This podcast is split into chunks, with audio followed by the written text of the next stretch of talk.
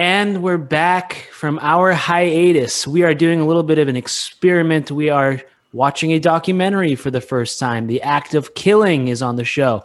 We're going to talk about that film as well as do documentaries belong in dead cinema society? A discussion to be had. Also, we are going to discuss a modern film, 2021 film, The Mauritanian, about a true story about a man who spent 14 years at Guantanamo Bay, seven of those years after being proven innocent.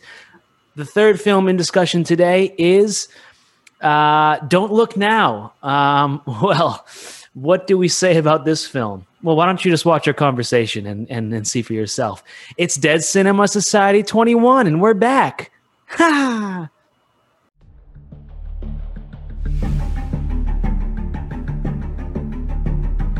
This film is all about wanting to be in someone else's skin. It was the most piece of trash film. I'm like, oh. Like, what's the cost of freedom? Have you seen this? She's a fucking nut job. No shit, that, but that was the first half hour of the movie. Okay, That's so- what I wanted. Hey, guys. Hi. Hey, Took a little time apart, three weeks off. I know, it was torturous. What was more torturous, the time apart or watching these three films? Um, great. It's a great discussion. Yeah, these three films, for sure. Ah, man. Yeah, so I just finished watching The Act of Killing like an hour ago. I was, I was telling you guys before we went on the air. What was the order uh, you guys watched the films and Paul, starting with you. Uh, Mauritanian was first, and then Don't Look Now, and then I too wrapped up Act of Killing today. I'd seen it before, and I will Oh. tell you, it just gets better with age. I had, um, without giving away my opinions on the film, um, I had that thought as well while I was watching it, where it was like, this is a film that you could watch several times for it to really seep into your being, to really understand the sort of depth of it. Uh, Aaron, what was the order that you watched the films in? Um, I actually started with The Act of Killing, went to Mauritanian, and finished Don't Look Now this morning. Yeah, and Chris. That's the exact order I watched them in. Now, now here's a general question that we've I've never asked before. How do you guys generally determine the order of the films? Do you generally go, uh, like I guess the most common answer I could think of would be, what's the one that's least resistant to me? I'm going to watch that one first. What's the easiest watch? I'm going to watch that one first. And then do you end with the one that you presume is going to be the heavy hitter? Yes, absolutely. In fact, um, because even my wife said, well, "What are you watching?" I said, "Well, we're going to watch the Mauritanian," which I would say, at a very superficial level, should be a well-boxed Hollywood movie. She goes, "That sounds good." I said, "All right, we'll sit down and watch that." and then and then we and then she tried to stomach the "Don't Look Now" with me, um, but for probably reasons for for very specific effects slash director reasons that appealed to me uh, the story and its construction didn't appeal to her. So she said, "Okay, I'll exit this one." And then, of course, I was there was no way I was going to invite her to the act of killing, um, Yeah. because that is uh, that's a that's an amazing movie, and um, yeah, it'd be a little much. Yeah, it's always an interesting experience to invite the significant other to join in on podcast films. Yeah, no, no doubt about it. I'm trying because it's funny as as you brought up this question. I was thinking of other films where he said, hey, "Is that a popcorn one?" Eh, this one isn't popcorn. I can't think of the darn title, but um, if we like, I think she would get a lot out of more like Dirk Bogarde movies, some of his lighter stuff. You know, The Servant, Darling with Julie Christie. That would appeal to my wife. Um, uh, but yeah, just there were there were Yeah, a I couple that started- we've watched. I started with the of them. Maurit- the Mauritanian as well for that same reason, where I was like, "Well, Zuzu's with me. We have to watch a movie together. It's going to be the Mauritanian of these three for sure." Yeah. Uh, Good choice. yeah, she actually watched um, "Don't Look Now" with me as well, and I'll I'll I'll tell you her thoughts as well when we get to that film. But what about you, Chris? Uh, when it comes to deciding the order that you watch the three films in? Well, being the resident bachelor of DCS, uh, yeah, I, I I usually decide uh, what's longest first. if I'm being honest, because I usually like to watch uh, the biggest one first to get it out of the way. Uh, that way, God forbid, I get so busy that I have to watch a couple films like the day of. I'm not like screwing myself. Sure. So Smart. Mortain actually was the longest. Uh, so I watched that first. And then uh, Act of Killing, uh, I actually watched like the next day. And then I took like a week off and then watched Don't Look Now this morning. Yeah, it's a laborious effort that we um, take on every time we do this show. There's Yeah. there's absolute work involved in what we're doing. Uh, Well, it's not even like the the watching of the film too. It, it's like being able to soak it in and being able to be like, okay, I'll, I'll sit with this for a little bit. And I'm thankful that I did that for, excuse me, act of killing. Because if I did what you did, I would not be a happy boy right now. yeah. yeah. you wear well, Josh. Thank you very much. Yeah. Yeah, Uh, don't look now, but I'm deceiving you with a smile. yeah. Um, so, uh, how's everyone doing? And we'll get into it real, real quickly. I'll say real, right now that I'm uh, a week or so into Wait. living in. Yes, sir. Oh, I didn't get to say how I watch my film. Oh, yeah. I'm sorry. Go ahead, please. No worries. I'll make this short and quick. If I know there's a heavy hitter coming, I will specifically plan that movie daytime because it just it just helps me a little bit. Like if I watch the act of killing before I go to bed, like it's just it's just a different experience. So when Chris sent a message like the act of killing, oh my god, I was like, all right, that's a daytime movie for me. No, that's Um, that's absolutely right. I, I do the same thing. Like, uh, I like actually prefer watching films in the morning than I do to watching films at night. I, I like if you if you watch a film with like a cup of coffee, way easier to to sort of put your your own personal emotions to the side and just ingest the ideas of the movie. Whereas at night you're a bit more lethargic. You're kind of ready to you know you've been through the day you need something for you by the end of the day the morning you can you can you can kind of sit through something so so i do the same thing if it's if it's a movie that i know is going to cause me trouble i'll do it in the morning Yeah, and then I watched the Mauritanian at night, and um, I'm glad I did. I think it had a different effect, you know, all the flashes, and we'll get into it, you know, the torture scene and stuff. If I watched that during the day, I don't think it would have been as dis- uh, disorienting as me watching it at night and having the full effect of lights and stimulus coming at me. If I watched it in the day, it kind of wouldn't have had that effect. um chris Yeah. What's the order of the films today Well, I want to uh, tell you. then please do Okay. Yeah, we're going. normally we go in an order of uh, of year, but today we're, we're breaking it up a little bit just to kind of keep the conversation interesting. Uh, we're starting with the Mauritanian, a 2021 film, our first current film, I would argue, of Dead Cinema Society, uh, and then we're moving down to 1973's Don't Look Now. Uh, which is a kind of occult mystic horror movie. We'll get into that one. And then we're wrapping it up with our first documentary with The Act of Killing from 2012. fantastic let's get into it Yeah. All right, let's go into the Mauritanian. The Mauritanian. 2021. Kevin MacDonald, United Kingdom.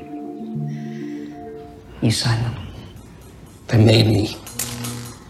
They made you, as in they coerced you? What, what do you think? I don't know. You tell me. Did they coerce you? But you got to tell me what happened, Mohamedou. You, you, you asked me to set fire to this place, but I'm still sitting. Let me write it down. All right, that's what the pages are for. Write it down. You need to tell me the truth. You need to tell me what happened to you. I can't defend you. Do you understand I that? don't need to tell you nothing. Whatever I say, it doesn't matter. This fucking island, I die here. Outside my family, my brother, th- th- their lives go on. Tara's life goes on. But me here, I'm, I'm, I'm like a statue. Now you will leave too, and your life will go on. What the hell do you know about my life? This is it. This is my life. I spend my time in places like this helping people like you. That's what I do. I don't question my commitment to your case. The case. The case, the case. Yep. The Mauritanian uh, is a true story of one uh, Guantanamo Bay detainee. Uh, Oh gosh, I'm gonna Mohamedou Safti. There we go. Uh, who was unlawfully detained in Guantanamo Bay for 14 years, as Yoshi said in the cold open. It was seven years after the fact that he was found innocent. Uh, he basically had a very loose connection to the 9 11 terror attacks, but with the uh, Bush administration's kind of lifting of certain uh, laws, I won't go into too much of that, that uh, he was able to be uh, specially interrogated and tortured over the course of eight years. Uh, a ACLU uh, sponsored lawyer who is played by, wow, I'm completely losing her name. Jodie Foster. Jodie Foster. Foster. Thank you so much. Oh God, uh, Jodie Foster plays his lawyer, who eventually gets him out of Guantanamo Bay, uh, as we learn in the Mauritanian. Cool. Um, who would like to kick off the show? I will. All right, Chris, take it over. I absolutely loved this movie. Oh, I thought it was excellent. I thought the movie uh, definitely Was it- shows. was it entertaining enough for you, Chris? I don't even think it, it was so. It was entertaining in the way that I was. I was so interested because I, I knew. Uh, unfortunately, I knew he got out. Um, so it wasn't necessarily like a suspenseful, like is he or isn't he? But the process with which he went about that was super interesting, and it definitely shined a light on. You know, uh, unfortunately, the failures of the American system when it comes to extrajudicial and uh, kind of terror suspects. Uh, I thought that the acting on a lot of the actors was subpar. Uh, specifically, Benedict Cumberbatch and Zachary Levi were horrible. Uh, every time I saw them on screen, I was like, someone get these people an accent coach because you guys are not pulling it off. But if we literally, and I wish he was here, if we left it with the interpreter and Mohamedou and uh, wow, I want to say Julie Louis Dreyfus so bad, but I know that's wrong. what is her name? Jodie Foster. Jodie Foster. Thank you. With Jodie Foster and on honestly a little bit Shailene Woodley, I would have been super happy. But Tahar. Uh, let's say, Tahar. let's say Tahar played Tahar. What's Tahar's last name? Rendier, I believe. Tahar Rendir played Mohamedou. Um, Amazing. My I, friend. I want him to see every and every. I want him to be ev- everywhere. yeah. Uh, and, and I, I agree with you on some of the things you're saying, but I'll bite my tongue for my turn. Um, Sure. Alaa Safi is my friend who played the interpreter, and then um, who else did you mention that you liked? I liked Shailene Woodley like a little bit, even though she was kind of a wet blanket. Uh, but I mean, uh, the gentleman who played uh, the the the kind of operator Kent was okay. Yeah, yeah, yeah. But for all of that, I give the Mauritanian an eight point four. Spicy rating. It's a very spicy rating. That's a spicy one. spicy meatball. Uh, I'm going to pass it to Paul. Well, thank you, Chris. I too, uh, you know, this is the movie. This was a challenging movie because I figure what we're going to talk about is do we want movies that entertain us? And largely because of COVID fatigue, I kind of needed one. I needed a paint by the numbers, Hollywood, put it in a box, deliver it to me, make me feel good about the $40 I just spent. Obviously, that would be if I went to a theater to see it, but in the cozy confines of my home, I spent $20. We made popcorn and it fulfilled my expectations. Now, of course, critically, this is a perfectly packaged Hollywood product for the Academy peers and the foreign press, and it has notes in it that probably will ring hollow for the rest of the reviewers here on Dead Cinema Society. But for pure entertainment purposes, a little bit, he said goodbye to COVID fatigue. I thought everybody showed up uh, more than serviceable, and it was entertaining, which I think is a running thesis of our show of whether we put these entertaining movies here or not. But for me, much like Chris, it, it was north of eight, and it was uh, eight point three. Hey, Paul. Post my, my name on it. By Simita Bola. Eh, the meatball. Paul gives it an 8.3. Very nice. And I will pass it to Aaron Mann. Ah, howdy.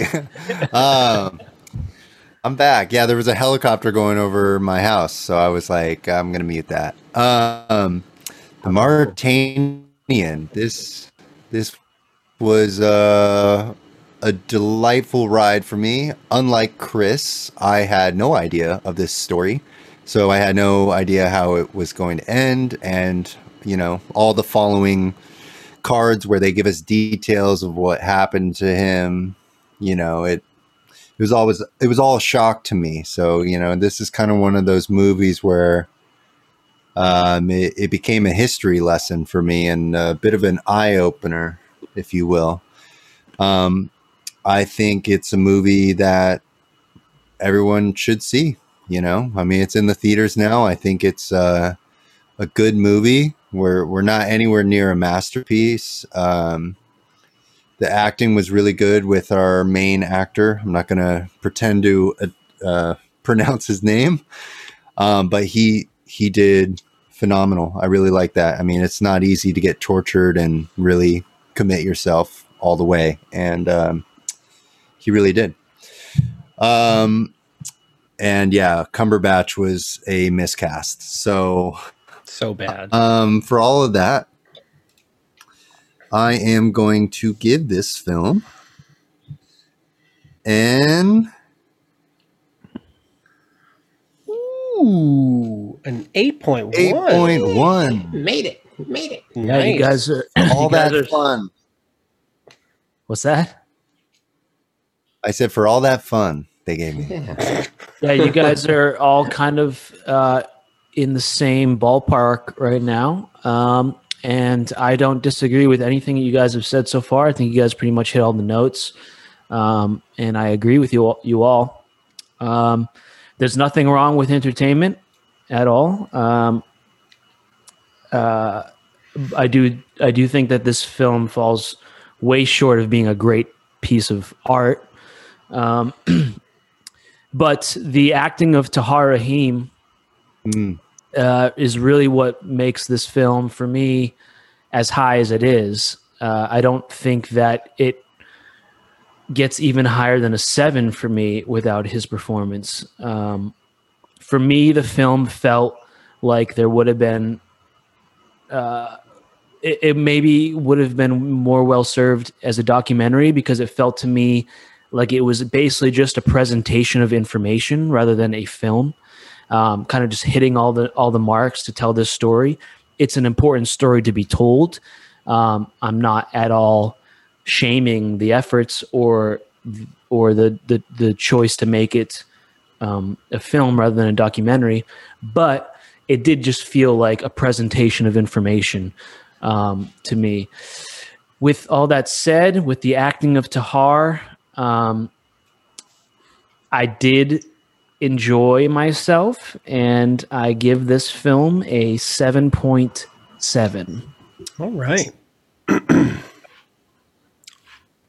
Nice. Didn't go Yeah. through, but that's fine. That's because I'm used to not having to do that anymore. Hold on. no, it's fine. We got the picture, Yoshi. Okay. what classic. That's what I needed, Chris. What's the average? I will tell you in a moment. Did I get did I get it? Did I snag it? I don't know. We'll find out. Come on. Hold Come on. I have to do this again because I'm not 100% sure, certain that I added this correctly. So, what I'll do is I'll just. Tahar. Tahar Rahim. I got it. Yeah. Definitely check out The I Prophet. know- yeah, the, the Prophet. Really, really right. great film, and, and he kind of disappeared for a while. I feel Yeah. like from the limelight after that one. All right. So, the final score for the Mauritanian is an 8.1. Let's So go. Aaron- baby. Yeah. Exactly. Aaron, man. Nice one, Aaron. We're rocking the 916. Aaron, man, all weekend long at Birdcage Mall. Oh my God. Thank you. Bird God, the bird cage. We birth more than just pavement here. yeah. All right. Musical tribute Uh, there. You know. Paul, you should do commercials for us. Um, so, my friend Alaa Safi, who is on The Chosen with me, will be joining us at a future time to give us some insight on the making of this film. He played the interrogator uh, in the film, not the interrogator, I'm sorry, the interpreter, as Uh, well as uh, as well as his sort of friend uh, that's in the neighboring outdoor cage uh, or whatever you want to call that fencing area. Um, so in the film, when you get a glimpse of that character, he's like a black man. Uh, but Alaa, who played the interpreter in the military uh, interrogations, actually was the voice of that character. So I'm not sure why they did it that way, but Whoa. Alaa played Yeah. two different characters in the film. Yeah, that is a great talking point, and I was so glad that you alerted us to him. It was it was just you could not have timed that perfectly because uh, if I were if you asked me right when you texted us that he'll be on our sh- next show, I'm like, what stood out in the movie? And I was like, okay, they used his voice on the other side of that fence. Now, was that? And I want to know that story, so I will allow you to ask him that question. But We'll we'll have to ask him together when he comes on because I don't really know the decision making on that one. But it is interesting because I don't know if it was intentional and maybe this happened with you guys too. But for a minute there, I was thinking that the director wanted us to believe that the government was setting him up and that this that's what I was thinking actually the same character pretending to be someone else. Yeah, you you mentioned it in your um, in your review and rating of the movie, Yoshi. And I don't know if you've seen some of Kevin MacDonald's other work, but yeah, this is his his, backyard is is documentary, um, and so it's interesting the the point you made about a lot of facts presented in a documentary like way. I actually enjoyed, and it allowed, I think, maybe some room for the actors to kind of s- tell us what was how they were feeling, both from our side and obviously the other side. And you know, maybe I don't want to get into it, you know, too hot right away, but he's done some really good work. I think he has a good handle on documentary film making. Uh, from some of the, he's done one about the Munich disaster, the Munich Olympics, with the Mm. you know killing of the Israeli uh, wrestlers, and of course he's done Last King of Scotland, which you could argue had a you know kind of a documentary about Idi Amin and um, and and one other that the name escapes me um, more recently. But yeah, you made a really good point. I thought it actually served the movie in various scenes. Of course, one in the interrogation scene that I would love to. I have lots of questions about that. Questions for Alaa, you mean? Yeah, yeah. Because I, I if we're yeah, if you're if I'm gonna take the floor for a bit, because that scene, interestingly, uh, you know, I want to know like how it was constructed because, um, you know, the U.S. intellectual military might has you know it's sort of in, it's in the backdrop and the foreground of Guantanamo Bay, and I don't know what it was like for prisoners there, and putting four prisoners in this room, and you know allowing you know two guys from Langley to sort of back off. They don't have to be too hostile. We have an interpreter who um, is to some degree you know could play both sides, and then we have Tahar who has to who's you know like i want to know like how that scene was set up what was going through the mind what the director wanted because there was no need for anybody to go over the top on it um, because of circumstances that i think we've read about certainly after the fact where it was just the threat of us military might was enough and you will get us what we want and we're just trying to do this in a very folksy very direct way we're going to feed you we got an interpreter, someone who speaks your you know native language. Let's just see if we can get the information out. So without that threat, it really allowed Tahar, I think, to to play a little bit, and um, our interpreter to play a little bit, and allowed the Langley boys to back off of what we may have seen when somebody's in the box on a crime procedural show or any other movie where we've seen an interrogation sequence where it didn't need to be hot and maybe because it wasn't hot enough for maybe you know some of us here on the panel, maybe it you know it didn't allow the actors to really you know find a you know find maybe more breadth in in, in their characters and in that scene. But I, I loved what I would love to know what MacDonald how he set that up. Like there isn't a lot you need to do. It should just be the the this sort of existential threat is here, and we just need to bring that life, even if that was like the fifth character. And it's up to everybody to sort of play their part. And I thought Tahar was just great to just keep it nice and measured, you know, and to, to allow us to feel through him what it must have been like for anyone to be grilled about 9-11 or dealings thereafter so it was i thought it was a really well done scene i'm sure a friend has a lot more details Yeah, we'll we'll definitely ask him all kinds of questions when he joins us next in a couple weeks. Uh, I was very familiar with this story through the Radiolab series um, on this particular story. I listened to it years ago.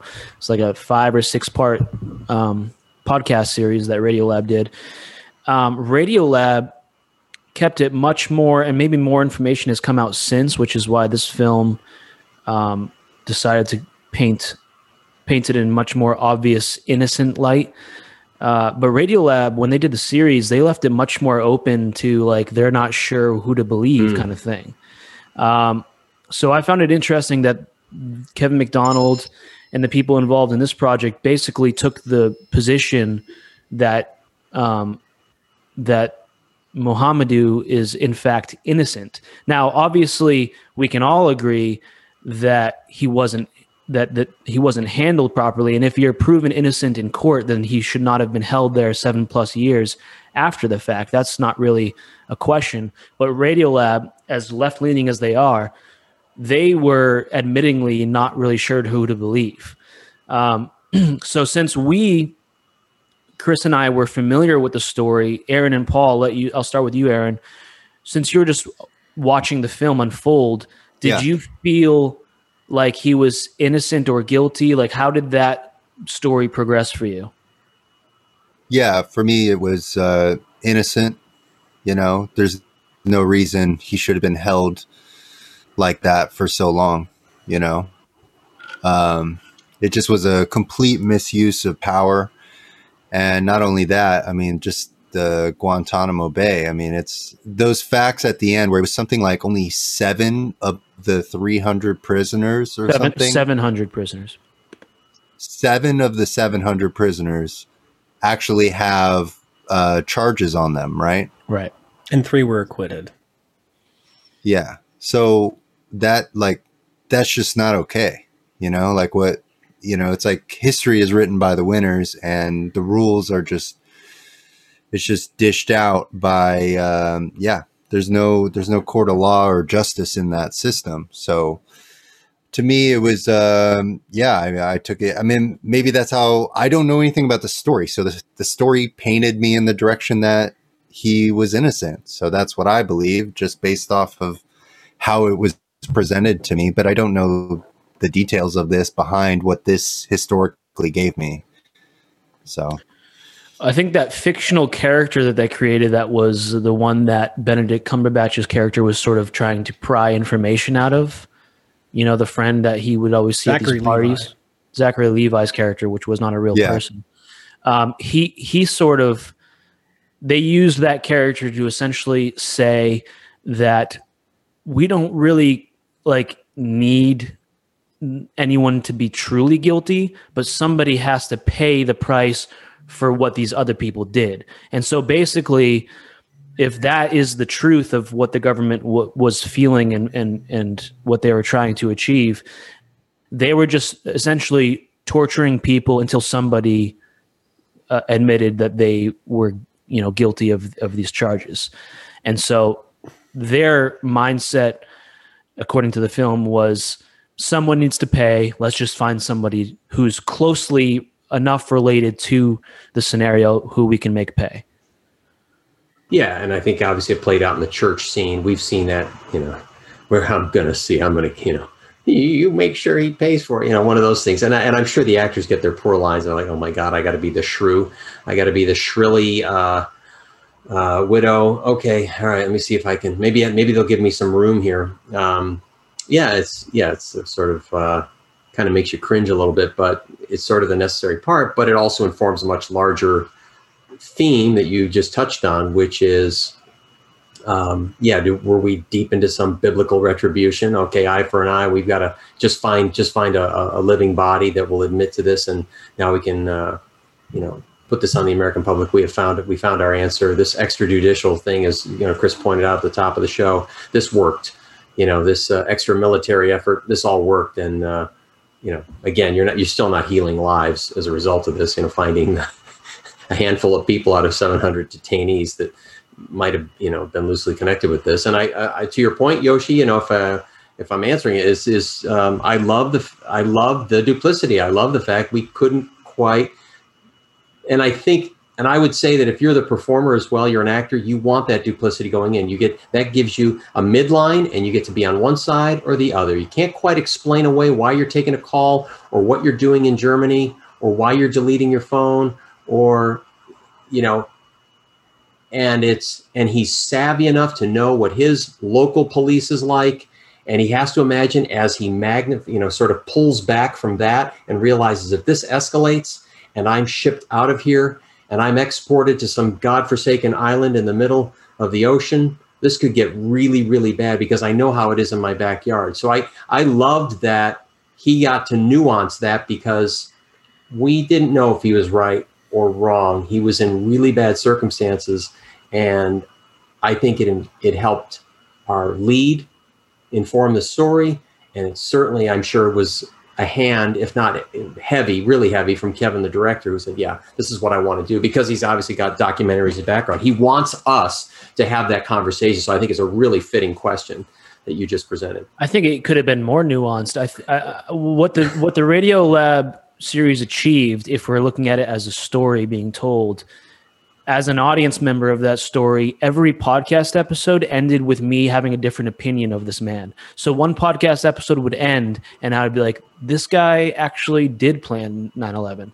And then the next one would end, and I'd be like, oh, this dude's innocent. And the reason why it unfolded like that is because the reporters of Radiolab actually were having this real authentic experience where they would uncover new information and then do a show, and they would, through that information, think that this guy was guilty. And then uncovered more information on the next episode because this was live reporting essentially every time they were doing these podcast episodes. And that new information would then make them think that he was innocent. And i think that this film could have uh, served because you would say okay well you know they shouldn't take a real story and like infringe upon the realities of the story just to make it more dramatic. But the story actually could have been more dramatic because it wasn't entirely obvious when they were trying to uncover the truth of the situation if this man was innocent or guilty. For instance, one of the things that the Radiolab podcast, and it's been years since I listened to it, but I remember one of the things that they uncovered that made them think otherwise about this man's innocence was that he worked on Osama bin Laden's farm for years, essentially picking uh, working the heroin fields, I think is what it was. I don't know. He was he was working the farm of Osama bin Laden uh, one of Osama bin Laden's farm because Osama bin Laden was a huge farm guy. He liked agriculture and he liked farming. And so he was more closely associated with Osama bin Laden than the movie even leads on.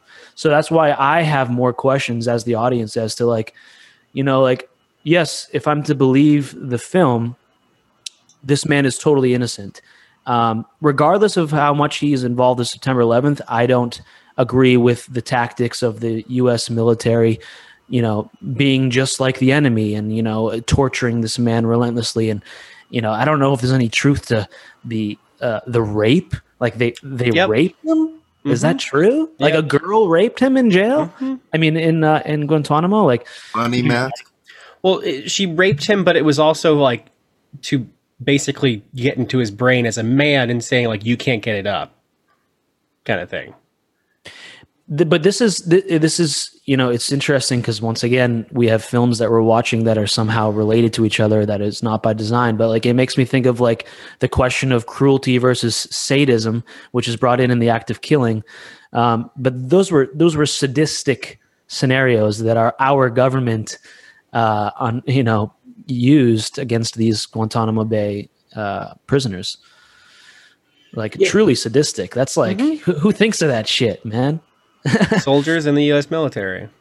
Yeah, anything to get them to. And then, of course, what was interesting too is you get to see how the torturers also want it to be over because they're they're also their psyches are being affected as well. They're taking orders from up top to inflict this pain on this man, and they have you know who who knows how true any of this is, but the way that the story in this movie is that they want it to be over too. They're like, come on, just please say you did it. I don't want to keep raping you. like, what the fuck? Yeah, I mean, you had it was great because I, I loved where it came from. They probably, having cycled through this umpteen times, they saw the fruitlessness of this, and they're like, you know, there's there. I think that's what for me registered as just real moments. Like, this isn't some line that is in an interrogation manual in the basement of Langley. This is a guy genuinely saying, "Hey, listen, let, let's get this thing over. Let's move along," because it's you know because what it was for me is that look we've got other detainees we've got to cycle through and we've got to start this whole process over and i am a human being. I'm going to get eight hours of rest tonight. I'm going to get three you know three meals. I'm going to be fine but i'm actually losing patience with all this. Let's just move this along without undue force. Obviously we're going to leave that to the military to do what they want but uh, yeah but, but you know the point you make i mean i love what you're offering about radiolab but again you know here we are in the context of hollywood and you know, we can't turn this into a three hour, three and a half hour movie. Then we're in a documentary, which I'm sure Macdonald can do expertly well. But to put all of this in a box and at least leave us with the impression like good or bad, um, is there more to this story to get us all to go to the library or Amazon and buy a book and get and get deep into his autobiography and all the attendant circumstances? I mean, I think you know, I think for that reason, you know, he did his job among among a few.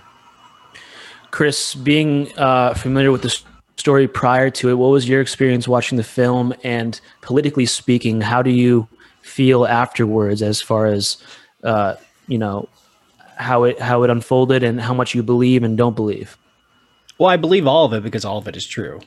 Um, unfortunate as it is, I mean, this happens even today at Guantanamo Bay. Uh, these these, I mean, not to the same level, obviously, because the enhanced interrogation techniques were ratcheted down. But shit still happens. I mean, waterboarding is still not technically uh, illegal. Uh, also, you have to consider what Gitmo is. It is a U.S. military base that is outside of the jurisdiction of the continental United States. So, and and these people aren't citizens of the United States, so they are not protected by the same rights that we are. There is a you know Geneva Convention article about prisoners of war and what you can do to them. It's broken every day.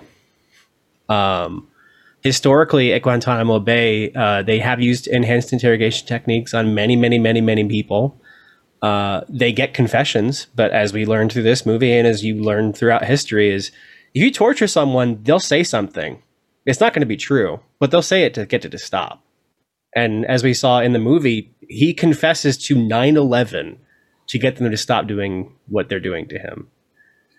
And, and he confessed to, I think it was hinted at that he confessed to being behind the millennial, the planned millennial attack, which they suspected him of being involved in, of being sent to, because one of the things that um, groups like Al Qaeda and terrorist groups would do is they would have their members essentially claim to be disassociated with the group. They would move far away, but they would still be like a secret plant somewhere else. So that's how they would kind of spread their tentacles. And so our man Mohamedou moved to Quebec, I believe it was, for a number of years. And that is, and the mosque that he was um, serving uh, because he's uh, what's it, is it a Hafti, someone who memorizes the Quran? Hafti, yeah. So he, he yeah, so he had memorized the Quran, so he was doing service in Quebec, spreading the message of the Quran. But the very temple that he was preaching at, one of its members was the man who was stopped on the border coming into America to blow up LAX for the yep. millennial attack. Not to cut you off. Yeah, I mean that's. I mean, I was pretty much finished. I mean, th- this type of thing happens every day, and I, I don't I don't really necessarily. I, I, I believe him. Uh, I mean, we also have the context of time that we're dealing with too. Uh, I'm imagining the Radiolab's uh, production as it was coming out, they they weren't getting the whole story, and which is why their their opinions kind of shifted. Uh, with anything like this and anything to do with the government, everything's classified. I mean, even his book that was published after the fact, as we, as we saw in the credits, is heavily redacted. Um, and it's it, it's unfortunate. And having having been uh, adjacent to the military, they really bring up these feelings, and it's it's much easier to do these torturous things to people when you don't view them as people. And unfortunate as it is, they still teach that. Yeah, the sort of hypocrisies of our uh, our great country are sort of exposed there. You know, I mean, Yeah. Obama, for instance, the, one of the biggest merits he ran on was that he was going to shut down Guantanamo. Of course, that was a complete lie, and that's just one one of the. I think that was a big part of why he even won, and that was a, a lie. He knew that was a lie from the get go. He was never going to shut that place down. I mean, he, he ensured that it remained an operational facility for those seven plus years pl- after he was proven innocent. Uh, you know, Ob- Obama could have let that man go free, Mhm. even if he didn't shut down the whole thing. But he, he could have went in and said, "Hey, this man was proven innocent. Why are we keeping him there?" He didn't give a fuck. Didn't he let him out in the end though? Because he, he got out in 2016, yeah. Seven years after he was proven innocent, right? But I, but I'm I'm not saying that it wasn't wrong. I'm saying that he did get out under the Obama administration, though. Yeah, but I mean, what? But better late than never. Is that the? Is oh that no, I'm just I'm bringing up what what happened. Sure. Yeah, you see, it was still under their administration, but Yeah. maybe maybe from pressure. I don't know. Maybe because the book was selling well, like you know, Maybe. the- and, and he was getting pressure. But the, it's just the hypocrisy because right because then you have Obama who admitted that not having a plan the day after Gaddafi was overtaken was a mistake. But it's like, did he not learn anything from the Bush administration? And then he still tried to overthrow um, Assad, Assad. In, in Syria. And if it wasn't for us, the people speaking out against that war against Syria, Obama would have happily have gone to war with Syria. But if you want to look to an example of a, a- shining example of us as a country coming together to stop a war, it's that moment where we said, "Fuck no, we're not going to war with Syria." Um, and but then instead, instead he said, "Okay, well then I'll fund Al Qaeda and ISIS to overthrow Syria," and that's essentially what Obama did. And so the hypocrisy there is that you have this film about Are you confusing Al Qaeda with the Kurds? no Al Qaeda. didn't. I don't think we gave money to Al Qaeda, but I may be Al Qaeda and ISIS were largely uh, Well, they were was- attacking each other, yes, but I don't think we funded them. Well, we funded the the rebel group that was essentially trying to take over Syria, the Syrian government, and that was largely Al Qaeda and ISIS. I I don't know enough to refute that, but I don't necessarily think that's true because if Obama giving money to Al Qaeda, I mean, he, he that would have been like front page news. It everyone coming. been- It should have been. I'll I'll look that up. Keep going. yeah, please please fact check me on that one. I hope I'm not wrong about that, but I I, I believe I've read that many times and I've seen that in my research. But uh, the the hypocrisy of that would be that Obama administration, Bush administration, our government, let's just say our government, put all this effort into finding out who was assisting Al Qaeda in September 11th and torturing them for many years to figure this out. Only two years later, fund that same group for their own benefit in taking over Syria. So it's just like it's it's just like when it benefits you, it's okay, but when it benefits them, it's not. Um, while Chris fact checks that, You're we'll right. get back. We'll get out of. I'm right. You're right. Uh, CIA Operation Timber Sycamore. President Barack Obama secretly authorized the United, the CIA to begin arming Syria's embattled rebels in 2013. In 2017, U.S. officials stated that with extreme certainty that Timber Sycamore would be phased out as possible funds were being redirected to, at that point, ISIL. Which is was ISIS and, and Al Qaeda working together to over, overthrow the Syrian government. So so that right there, ladies and gentlemen, is our government for you. We'll torture you for 14 years on an island in Cuba because you worked for the enemy. But that enemy is going to become our friend in a few years because we have an enemy that's similar now. And so it's like who's the good guys here? Well, I mean, do you really like blame these countries for hating America when we spend like 20 years bombing the Middle East?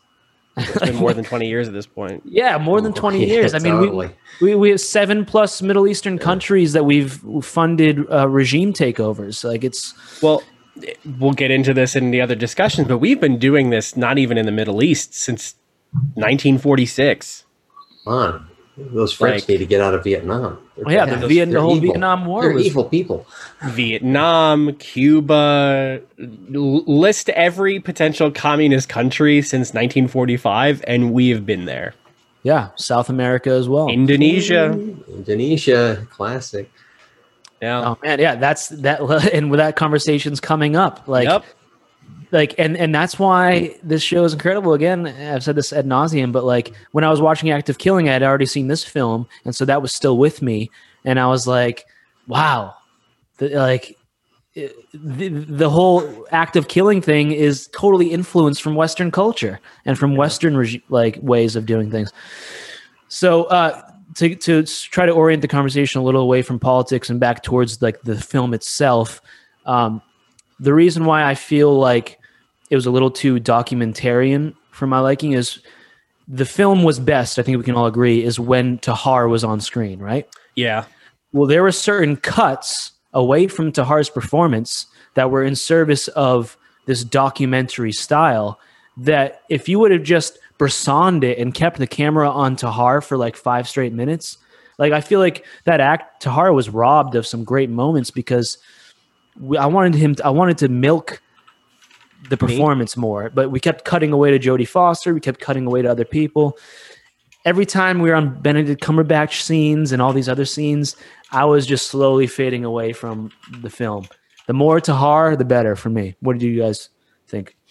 I want to bring this up really quickly, and it might have been just how I was watching it, but did anybody else notice the constant aspect ratio changes? Yeah, they did that for time lapse. You know, But that's so weird. Like when he's first getting brought in, it's it's a square or four by three uh, ratio, and then they do widescreen four by three widescreen again. It's like what? Technically, why does that matter? Was it intentional? Was it made us to like focus on one thing? And it typically was in when you're in Gitmo, uh, and like in the past almost, where it was like everything's kind of square. Are they What? trying to get it to feel like security camera footage or, or what? no, I think No. were doing aspect ratio of what a television would show in the year 2000 or the year 2001. That was makes sense. 2001. Okay, now we're in 2001, 2002, 2003. Okay, now we're back to real, you know, present time. Boom. Interesting choice. Yeah, I, I don't know if I really cared for it though. Like it, I saw it too, Chris, and it was like, it was not enough. Like I- I would prefer some other techniques, you know, maybe a, a vignette or a smoky lens. I don't know, whatever to signify we're like back in. Film noir. You want to make it a film noir? Yeah, give me some film. Let's uh, take away the color. Let's uh, do some harsh, contrasty lighting. Let's get some some shutters and then open them slightly and then light them from back. Yes, exactly. That's what I want. But yeah, I mean, I think uh, Benedict Cumberbatch was a miscast. I mean, there's a hundred other amazing actors we could have put in that role, Yeah. and it was very obvious that this was a a uh, huge hurdle for him to figure out this accent. And I don't want to see an actor at this level struggling. Maybe not struggling. I mean, he he did it okay. struggling. I don't think he was struggling at all. I think he did great. I think that it literally is just a miscast because Hmm. we, the audience, know Benedict Cumberbatch too well. To, yeah, to he's know- too known. Yeah, we, we can't believe this. And if we have any suspension of disbelief at any point, it's going to hurt the film. And that's what happens when you miscast a British man that we all know very well doing this deep Southern accent, a character that he Yeah. can't relate to at the end of the day. He can't relate to this guy. Yeah, like why are you there? Like that's not that's not your history. That's not your person. Like, just why? Why did they cast him? I don't. I don't get that because at it's a. Hollywood picture. Well, it's Hollywood and Benedict picture, yeah. Cumberbatch on That's the it. poster sells tickets, and Right. that's it. But there's more. There's so many other actors that sell tickets. You know. Yeah, but this is this was this is this was the offering for Academy peers, Academy judges, Academy votes. This this had to have somebody who was Academy Award winning or Academy Award nominated as they went through the whole thing, and he of course qualifies with Uh, geez, does he qualify with both BAFTA and Academy Award? Yeah, because it's a UK film. UK film. Yeah, So, but uh, he's not winning any awards for this. He doesn't. This is not a performance that's like, oh wow, did you see him in that? No, he's he's a supporting character to this. You know, it's just a move along of plot. And honestly, if he's not in the film, it's still a great film. It's still, or if not better, you know, like it's he's not an accessory to this film, and I really don't see why he was there. Well, he's there because of money, but yes, what th- this type of a role? Show me a no name. I want a no name actor in this role. I want to believe that this guy experienced something along these lines. I want him in that black American hat you're wearing with that black American Hey. flag behind you. I'm ready. Let's go. Now give me No, you know who accent. needed this role? Give me Wait, wait, something shout gravelly out- and hickory in your voice and break it down here real loud, letting all the ball This Mauritanian is innocent. Yosh, you know who needs this role? Who's that? Shout out to Sal Landi. He should have booked this. Sal Landi would have killed this role. I think he's, so. a, he's, a, he's a New Yorker, though. he's a New Yorker, but it's still it didn't have to be a Southern guy. It could have been a new, you know, it just needed to be a hard ass military top general kind of situation. I want to see somebody like Sal Landi where he is a hard ass. He's going after the guy. You know, he doesn't care who takes the fall, but then he sees some evidence and you get to see an emotional change. I just I didn't Well, he- buy this yeah, guy. He wasn't necessarily a hard ass though, and it was an interesting sort of microcosm story going on within the film of that character. Essentially, he thought he was chasing a real bad guy from the from the jump. You know, his friend was one of the pilots on September 11th that was killed. His throat was slit moments before they hit the tower. So for him, he's seeking real justice. And as soon as he finds out that there's anything fishy, you know, he he's out. You know, so that guy was morally clean in this in this situation. He wasn't this kind of like hard nosed military man who's willing to do whatever he has to do to fight these terrorists. Yeah, I just didn't. I even when he found out it was his friend and they were at the funeral, uh, there was something missing. I I didn't feel the emotion on him. No, I, I, I didn't feel him take it. You know, it's like I just I needed better performance there, and I I don't know if he was trying to be subtle about it, but to me it didn't land. I didn't feel anything from him in those moments. Aaron, scene that stick stuck with you the most. The scene that stuck with me the most. Oh man. Um Or if anyone is ready with that question, go. Yeah, for I it. need some. I need some seconds here to think. Uh, just when he's pulled out of the party, uh, I loved it, and unfortunately, it's probably Homeland influenced our Showtime, my Showtime favorite. But there's nothing. Uh, it's such a realistic moment. If you've been in a foreign country and been with uh, police who were smoking cigarettes and throwing them on the ground, just his heart racing, his mother knowing that this might be the last time I see my son, just how corrupt your local government is. I mean, it was just standout because he's he's just sort of he's trying to negotiate with local law enforcement. you, you, you, there's no chance, you know, somebody's going to be joining you in your car on the way to the station. Um, so that was just a standout, really set the tone. And it was interesting because to a degree, that small itty bitty scene might not have, that tonally might not have been captured in other parts of the movie. Again, up for argument, but just great. Yeah, I got for a me- scene actually. Uh, Oh, for me, sorry. for me, I think uh, the scenes that stuck out the most was was was when he was being interrogated by those two uh, public officials. I don't know what positions they held, but the black man and the, and the white man, the black man who smokes the cigarettes, and the and the and the white guy, the kind of They were good guy. CIA. CIA. Yeah, so the, the the scenes between them three and Alaa, my friend who played the interpreter, I think whenever they were in that room, things were really heating up and felt like it was the best acting of the movie. 100%. Sorry. Yeah, yeah. I mean, and uh, even those two CIA agents were doing great performances, and I love just how like there was moments where like they were like kind of buddies because like they could sense that this guy was just like a smart dude, and it's like there's just moments in that room where it's like they don't, no one even wants to be doing their assigned duties. Say it. Keep saying it. That's it. they just That want is to it. be you know buddies or or, or like Yeah. you know wash wash their hands clean of, of all this but they have jobs that they have to do and everyone's kind of stuck in this turning wheel Hundred percent, hundred percent, hundred percent, hundred percent. Because there was no fist pounding and table slamming. We're threatening you. It was like this is some chapter in a dog-eared section of a CIA manual that they they read and they go, "We're never going to be like that. We're gonna we're gonna pound these people." And then all of a sudden, you get to that moment. You're like, "No, you're going to become their friends." And that's the most powerful thing. You're going to empower this man to a point where he goes, "I have to do something." You'll try. That might be up to the military might, but I think you captured it perfectly, Yoshi. That that is exactly it. That like I want to know about what he what he walked into into that scene. The four of them. Like Yeah. there was some agreement. There was no need for anybody to push. Tahar had the reins. He could sort of control us emotionally, and he could be duplicitous and just kind of walk the line and maybe give us flashes of guilt and not so guilty. Um, and yeah, it was great. yeah I wanted more of that.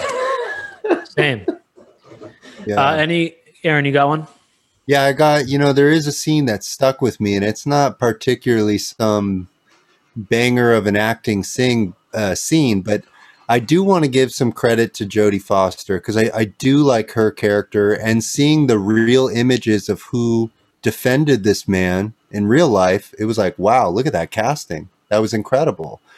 And one of the scenes that stuck out with me uh, with uh, Jodie Foster was they were having a beer, you know, and like a bunch of the military guys are in the background surfing on waves and they're drinking like whatever, a Mai Tai in this in this room, kind of talking about this case. And she's like, you know what's funny about this is like a hundred years from now, people are going to be sipping Mai Tais and visiting this place as if it was like an attraction. Like, do you remember when America did this? It's kind of Like like, an Alcatraz. Alcatraz. yeah exactly Yep, there you go. It's like Alcatraz. It's like we're we're gonna all visit and go in the cells and oh man, do you remember this story? And look at all the history here. And it's like she's just laughing. It's like here I am sipping this drink on base here, and it's like, what what is this? Like this is embarrassing. I can't believe that this is okay right now where I am in history. And I know in 50 years or 100 years, this is going to be an attraction. It's like, how can this exist? And that scene, although very subtle, the writers did a great job because those lines stuck with me. And now I have that image of Guantanamo Bay and, you know, going there with family and going through the cells. It's like I have that image in my head, like, oh, yeah, that's probably going to be a thing one day. It's just, honey uh, the yeah. us government um, made this base here because they didn't have to follow any laws and they could easily torture people and, and, and almost kill them it was crazy just 20 years ago honey You want a souvenir? mommy, can I go sit in the We should force get a feed mug. two chair? Jesus. Yeah, the tour guide. Oh, we my- got mugs. We got mugs. Yeah. Good afternoon, everybody. Come Guantanamo Bay ride. mug. We detained well over 600 of those camel riding mother. You don't feed the here, a gift iguanas Yeah, don't feed the iguanas. I love it. I'll, I'll say this, and then I, I think we're going to wrap it up. I believe is where you're going with that. But uh, I, I'm not going to say who I know, uh, but I know someone who is a military interrogator, and none of the things that in this movie are effective at all. Uh, and they actually tell you to very calmly just be friends with them because you get more out of being like, "Hey, where are you from, man?" Because most of these terrorists aren't rich their families are very poor and they turn to this life as like a last ditch effort to mean something or to do something. And if you say oh yeah if you you cooperate we'll you know maybe put you on the list for a visa for you and your family and that's enough for them to be like wait a minute you you're gonna let me be a citizen? And they're like yeah just give us some names and then we'll let you go. And like yeah they'll have to serve some time because like you know whatever crime they did or whatever. But if you give them a little honey instead of some vinegar, you catch more bees. And that's what I've heard from most people that are in that position. It's just like if you be nice and don't beat people up or torture them, most of the time they'll agree with you. But that's not how we do it in the Bay, Chris.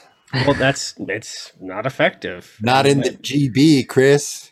Not in the. I think that that is an elegant way to wrap up the conversation, Chris. Um, so great conversation, guys. That is Yep. is an 8.1 for the Mauritanian. Write that It's one down. two Paul. pit stains out of two. Yeah. Don't Look Now, 1973. Nicholas Roeg, The United Kingdom.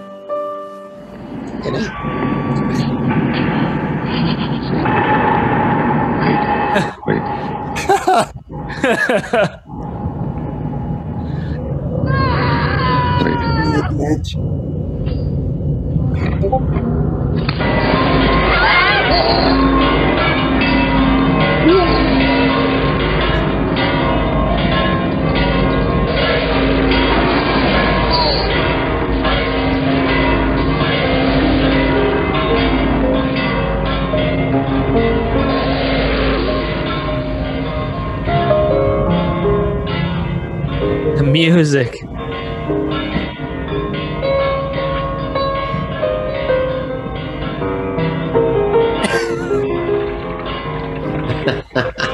I love it. Man, In case you missed it, let's show it again. no. Don't Chris, you you, just really, you really went for the jugular there on, on choosing a clip. well, Yoshi? I don't want to get into my review too too soon, Oh, but I man. chose the most interesting scene. Anyway, uh, I want to tell you that uh, when I watch these films with Zuzu, I try to imitate you guys on what you're going to say. And Oh, she does boy. it as well, actually. She's really good at it. But uh, we both agreed that you were going to hate this film. well, we'll get into it afterwards. Uh, Don't Look Now is a 1973 film from Nicholas Roeg. Uh, it is a kind of occult, psychedelic thriller type movie. Uh, it stars Donald Sutherland and Lisa Carlisle, I believe her name is Castile. Excuse me, Lisa Castile. Uh, am I saying that wrong, Paul? Well, Julie Christie, I think got Julie. Christie. Jesus, That's okay. I am I am losing it today, man. You're I'm sorry. You're good. Uh, You're good. Sorry. Donald Sutherland and an actress. Uh, the venerable. Ju- Yes, I love it. Yeah. So the the story follows this. Uh, I believe he is a restorist uh, for uh, churches. Uh, as he goes to Venice, uh, we learn early on that he has a, a child who has died, a daughter who drowned uh, outside of their England home, and he is haunted, both he and the wife, by the memory of that. Uh, and as he's working on a church in Venice, uh, a direct uh, kind of archbishop's church project, uh, things start to go wrong. Uh, his wife, who is also grief stricken, meets these two psychics. She leads them on a kind of goose chase throughout Venice, trying to figure out what's happening. Uh, he is very much not convinced at the existence of psychic nature, believes it's all bullcrap, and then he starts to see things, uh, leading to the end, which is this scene where he finds out that he's actually seeing premonitions of his own death. Uh, and the film ends with his funeral uh, as everything that he was seeing a little girl, uh, a splash of water, a bunch of blood comes to fruition as he is murdered by a dwarf, which is bananas. That is Don't Look Now. uh, It is bananas. Don't look. Now. Yeah. So uh, I went last, so I'll start us off. Um, don't look now. Okay, I. uh, I don't remember how. I think the reason this got into the wheel was um, like a long time ago. I was uh, reading something that Ari Aster was writing about his influences for Hereditary. Mm-hmm. And I think that this was one of his big influences. So I think that's how this made it in. Um, but like all three of the films, or like two of like this film and the act of killing, I went into this not knowing at all what I was about to watch. So I had zero expectations. I had no idea that it was even a horror film. Uh, it's not really a horror film, anyways. Though it's it's just kind of like a, a It's barely set- a thriller. barely a thriller yeah so I was expecting it to be much more jumpy. Um, as the film started going, I was like, "Oh, this is going to be like it's going to get fucking wild," and I kind of wanted it to get wild, and it didn't really get wild at all. Um, my initial reaction when the film ended was I fucking hated this movie. Um, but this was one of the films, one of those films where I woke up the next day thinking more about it, asking more questions about it. I started reading a little bit about it. Um, and I do like some of the ideas that were that were explored um, and some of the techniques were interesting but overall i think the the the too much zooming too much quick cutting just overdone. Like it was a little too experimental for my liking. Um, and i just don't think that it was successfully um, alchemized if you will.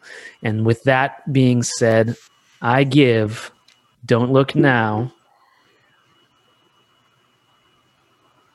a 6.7 Okay. Okay. All right. and I pass it to Chris. I was like, you want to bring the fire first? yeah, let's bring the fire. oh my god, this movie, man. Burn it Ugh. down. There are there are times in which I'm watching a film where I can excuse bad filmmaking from the past because I think it's it's very hard to make a film. Uh, I've tried and failed. It is hard. Films are hard to do. It takes a lot of people, a lot of time, and a lot of effort, and quite honestly, a lot of luck. This movie sucks. I hate this movie. I was watching it actively hating this movie. Donald Sutherland is a great actor. God rest his soul. He He's alive. I thought he was dead. No, he was just in a series with Nicole Kidman that Zuzu and my mom loves. I thought he, He looks anyway. dead though. Uh, he well, looks no, I, dead. I I thought he died. Oh, uh, who's the uh, Easy Rider? Uh, uh, oh, that guy. yeah, he's dead. Yeah, you know what I'm talking about, though. Uh, he was the pirate in rested- Waterworld. Uh, Dennis Hopper. Yes, Dennis Hopper. Dennis Hopper. Uh, so I, he sucks in this movie. There, there is not a good actor in this movie. Oh. I'm sorry. Like this is a this is a early '70s jerk off fest, and uh, please tell me, and I, I, I will I will stop my answer to say where in this movie does there belong a sex scene? That's It what does- makes it great. No, it's so bad. It's literally just thrown in there. And I did the research and it was thrown in there at the last minute. And it was so terrible that I'm going to give this ranking the ranking it deserves, in my Oh, God. opinion. And you cannot tell me anything else. Uh, gonna be bad. I'm, I got He's so got matches. Take the matches. Get the matches out of his hand. Oh my This is- God. This has Phase four vibes. my God. Oh, That's where my I- I was yeah. going to lead with phase four. I'm like, oh my god. Which is funny that you say that. The 'cause I zero give is the bottom number. The zero is the bottom number on your phone. Excuse me. Sorry. I no no no. I am very cognizant that phase four is the bottom of our list. So therefore it should be the basis for which we should judge things. And that being said, I'm going to give it the exact same score I gave to phase four, which is a 3.9, Whoa. which is not showing up for some reason. But it's a 3.9. because it because Swift polling is like, calm down, Chris. Calm down, calm down. exactly. Come on. E- even No Swift, rash decision. even Swift polling thinks you're being too harsh. no, I'm not. It, it got the exact thing that it deserved. And it showed up on there. Three point nine. Wow. Who are you passing it to? I'll pass it to Paul because Aaron's going to bring some uh, some whatever to this. But I'm Paul's been, Paul Paul not saying shitting on Aaron, but Paul has been contradicting, and I want to hear what he has to say. No, I'm just going to channel Zoo. Um, she would be saying something like, "Paul's going to find something good about this movie. Um, He's going to He's read gonna- the book. he's going to read the book. he's going to get deep into Nicholas Roeg's canon and realize he was a cinematographer in some really sort of groundbreaking British films. He's probably a David Bowie fan. Yeah, he's a, okay. Um, yeah, Keep I'm it in, going. Keep keep, keep it going. yeah, keep it so, I going. mean, so based so Got it. and I and I feel like he'll be I think when when when the love of my life speaks, Paul will hear the words idea and experimental, and he'll hear the phrase that Yoshi slept on this movie, which is exactly what I did because I my wife walked away. She goes, "Oh my god, I think I've seen this and this is not going well." I said, "This is," and I'm Thank trying you, to tell Angel. this is British, a cult, you know, cult classic thriller. What I don't even know the genre, but honey, it's got look at the sex scene. She's like, oh god, the sex scene's driving me nuts. but I'm like, but I'm right there. I'm hanging in there because when I finished this movie, I said this movie influenced some directors that we like because they looked at like, and I don't know what it is. That's why I always defer to Chris and Aaron and Yoshi on directing and editing because it's a little beyond me.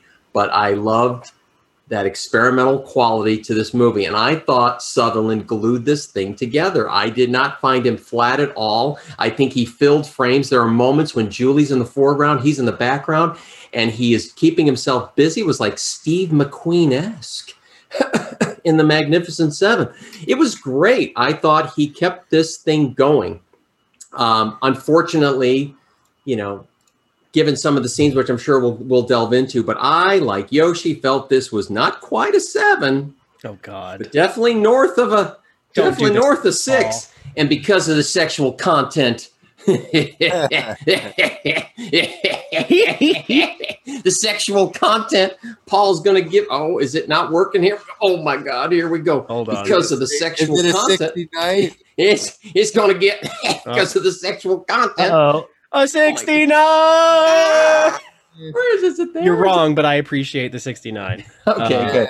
Reverse that and give me I, that book. I I agree with you, Chris, that on the sex scene being really dumb. Aaron, Aaron, finish us off. oh, Yes, like the sex scene. boy. what a what a film, guys. Um, yeah, I don't know who brought us this one, um, but let's just start with saying Donald Sutherland and Julie Christie actually had incredible chemistry together, and I did appreciate their acting. As wild as the writing is, and as shitty as I don't think the dialogue shitty. I thought the dialogue between them was beautiful, but just the plot line was like, I mean, Donald was a plot? Sutherland, dude, Donald Sutherland locked the gate for no reason. Exactly. Exactly. Exactly. I, Well, uh, oh, sorry, Aaron. I'm so sorry. We'll, Yeah. we'll get into it. yeah, we'll But get into there's it. some- We'll get into it. There's some choices here where it just constantly was like, what the fuck? Like, yeah, just, you know, a a very uh, volatile feeling i- inside. Um, but honestly, some of the most natural um, uh, relationship, marriage acting I've seen. And I mean, they sold they sold it so well. I was like, I don't know how either of these people are in a relationship or married as this movie is taking place because they are so their inhibitions are so out the door and they are so present with each other in this marriage it just felt so real and because of that aspect of this film i will be giving this film uh right there I'm singing 6.5. six Yeah. point five I've never heard. the only- that's- I've never heard so many compliments for a film with such So low bad? rank. Oh, but the plot, the plot, Yeah, what it just- saying, I- the plot is so bad. I mean, just the the accidents that happen and all this. Just there was just there's so much to not like about this film that even their beautiful acting, which was very inspirational, it's just the rest of the film is just trash. Well, this trash film gets a six. Good, that yeah. I mean, Yeah, that's where it belongs. Yep. belongs in the D category. Yeah. So uh, don't look. Don't watch now either. Don't watch now. It's interesting um, that the acting was kind of saving grace for you, Aaron. I'm I'm more along the lines of of Chris, where I mean, I don't think that Donald was bad in any way. I think he was one of the only things that was watchable about the film. Um, but I didn't get this sense that it was like anything, you know, crazy good between them. Um, for me, the saving grace rather than the acting again was more that this was sort of like so Venice was like a labyrinth, and he was like a rat in the in the labyrinth. That's what that scene was about, where he he he- he's in in those tunnels, and there's a little white rat running around. I think that's meant to be him, and so to catch the the audience up a little bit, his daughter drowns in their backyard in this little river and then they choose he chooses to go work in Venice, like the most water-ridden city there is. So there's like a little self-flatulation thing going on there where okay, Self-flagellation. You're Damn saying flatulation, which means he's farting a lot of himself. parts, a lot of gas, too much. Uh, that's one of those things I can never get right. Self-flagellation. Hey man, Julie Louis Dreyfus was great in the Mauritanian. so flagellate, like whipping, Flaging, or yes. flatulate, like Yeah, he was he was farting a lot, and so they decided to move to Venice. Um, but again, I think the ideas here are cool. Is like whereas his wife is choosing to try to deal with this grief in maybe the, not the most logical way, but she is looking for comfort um, by believing that their daughter is communicating to them. He, on the other hand, is you could maybe presume that he's choosing to try to just ignore the emotions that are bubbling up inside of him. And so he's not dealing with his grief, um, which is why he's so he's getting all these omens right throughout the film as to leave Venice or to pay attention to a certain thing or to deal with his grief. He's choosing to ignore all those omens. And so is that what leads him to this red dwarf and is that why she goes like this because that's basically the universe saying to him no you were focusing on the wrong thing like you weren't supposed to be searching this deep into the labyrinth you were supposed to be searching within yourself to deal with your grief this is why the film falls apart for me because like i can i can barely even piece together what he was going for because i don't think he really hit it on the head And like the scaffolding in the in the church, you're doing some heavy lifting, but you are not going to be able to hold that up for very long. yeah Because this movie No, you're right is terrible. and like I I mean, even getting into like a technical aspect of it, did you guys notice how much ADR there was?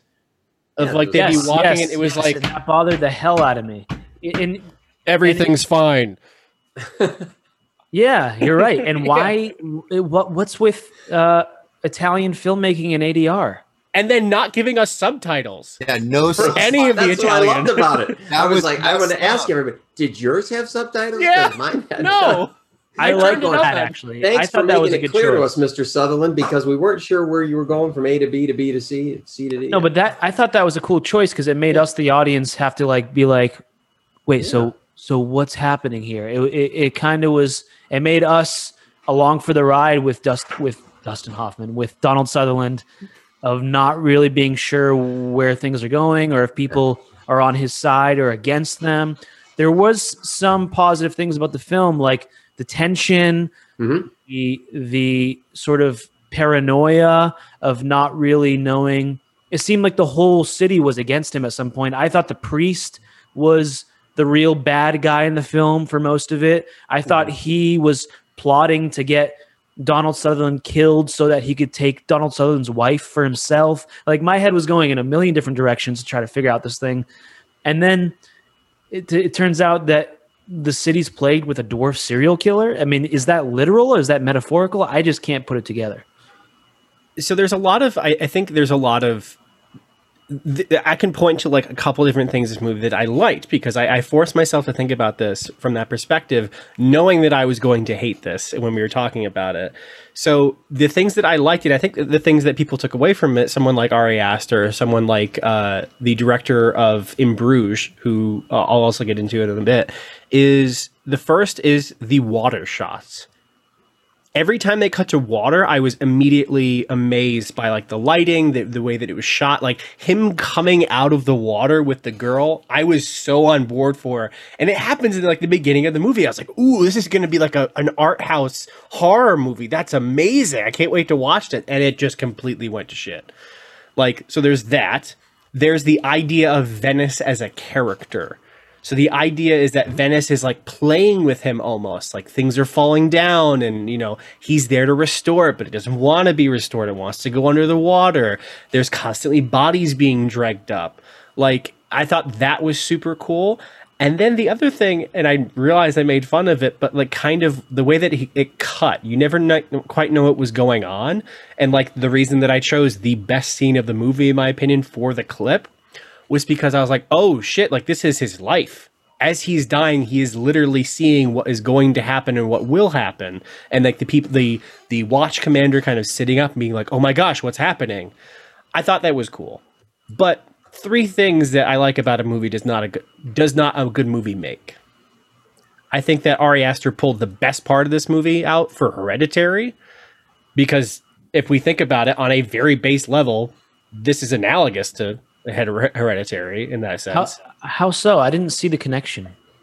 Oh, the, just the idea of, of children and the the kind of nature of what it means to be a parent and The grief of losing a child. Really is- Exactly. That's the only similarity I saw. I mean, some of the maybe some of the like, oh, bye. Oh. See, the world knows you're wrong. Some of the um, maybe some of the, like the the paranoia vibes or something. Yeah. I don't know. Like, it didn't seem like a similar movie to me. Well, and I Um, hated it because that guy with the mole is in that movie. the guy with the mole. Alex. Uh, Oh, Alex Wolff, Yeah. who you hate. Um, yeah. Uh, well, how did you guys feel about like the sort of like constant zooming? I'll ask you, Aaron. The, the constant zooming and zooming out of the camera, like really quick zooms and zoom outs. It seemed like it was just like one after the other. They were cool shots unto themselves, but it just felt too consistent for my liking. Yeah, no, I, I didn't care for the technique. I mean, like Chris said, I was captivated um, dur- during the drowning scene and him pulling her out. And, um, you know, I mean, I don't even think they used that zoom effect during that. It's just, there was some experimental things going on. I was going to say this film also, it, it kind of felt like an excuse to show off how beautiful Venice is. Like, I don't know. Like they were like I, I felt like the cinematographer and the producers, like everyone was just so stoked to shoot a film here. Did they actually shoot in Venice? Yeah. Yes. Yes. Right. It felt like that. It felt like a bunch of people got really excited. Let's show how gorgeous the city is, and just completely slipped on the plot. You know, I mean, that might be one of the saving graces f- in, in a sense is that i've never seen i've never felt so intimately aware of what venice the vibe of venice is Yeah. And that that's what I loved about it was like I really felt like I was there and that was nice. I mean it was a beautiful city. I love how they used it like you said like a maze.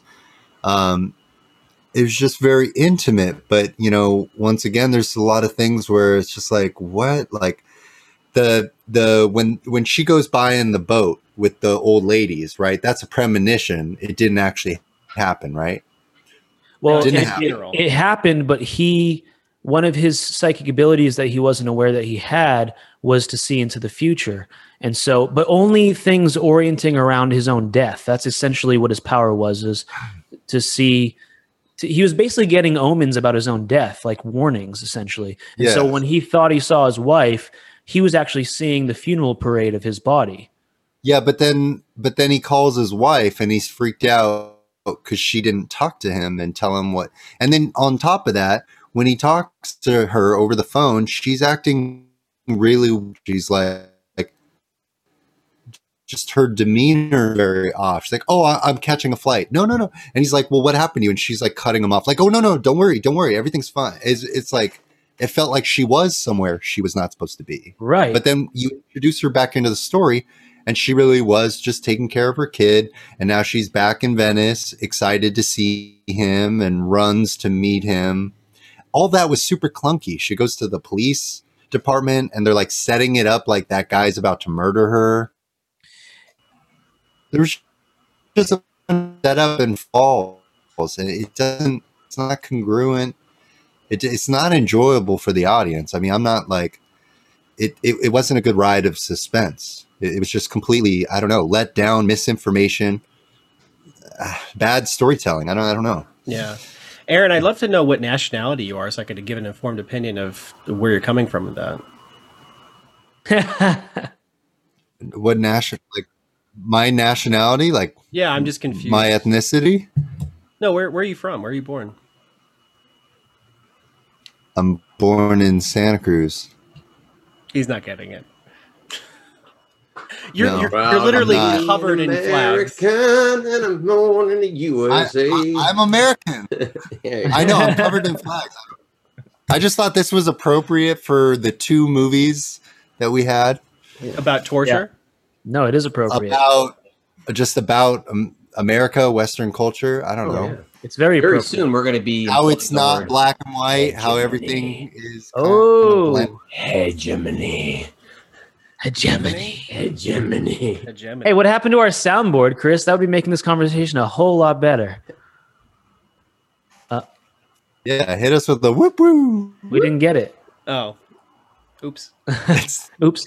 Um, uh, yeah, no, uh, Aaron, you're spot on. Um, it's like, at what point does a director have the right to fuck with his audience to the point where he doesn't respect them? Uh, he or she doesn't respect them because that's kind of what that that's the territory that films enter for me when directors choose to make these decisions. It's it's a fine line because on one sense he's doing a very good job of creating confusion, tension, paranoia because like you said, we don't know who the bad guy is. Do we trust the ladies? Are they witches? Do we trust the priest?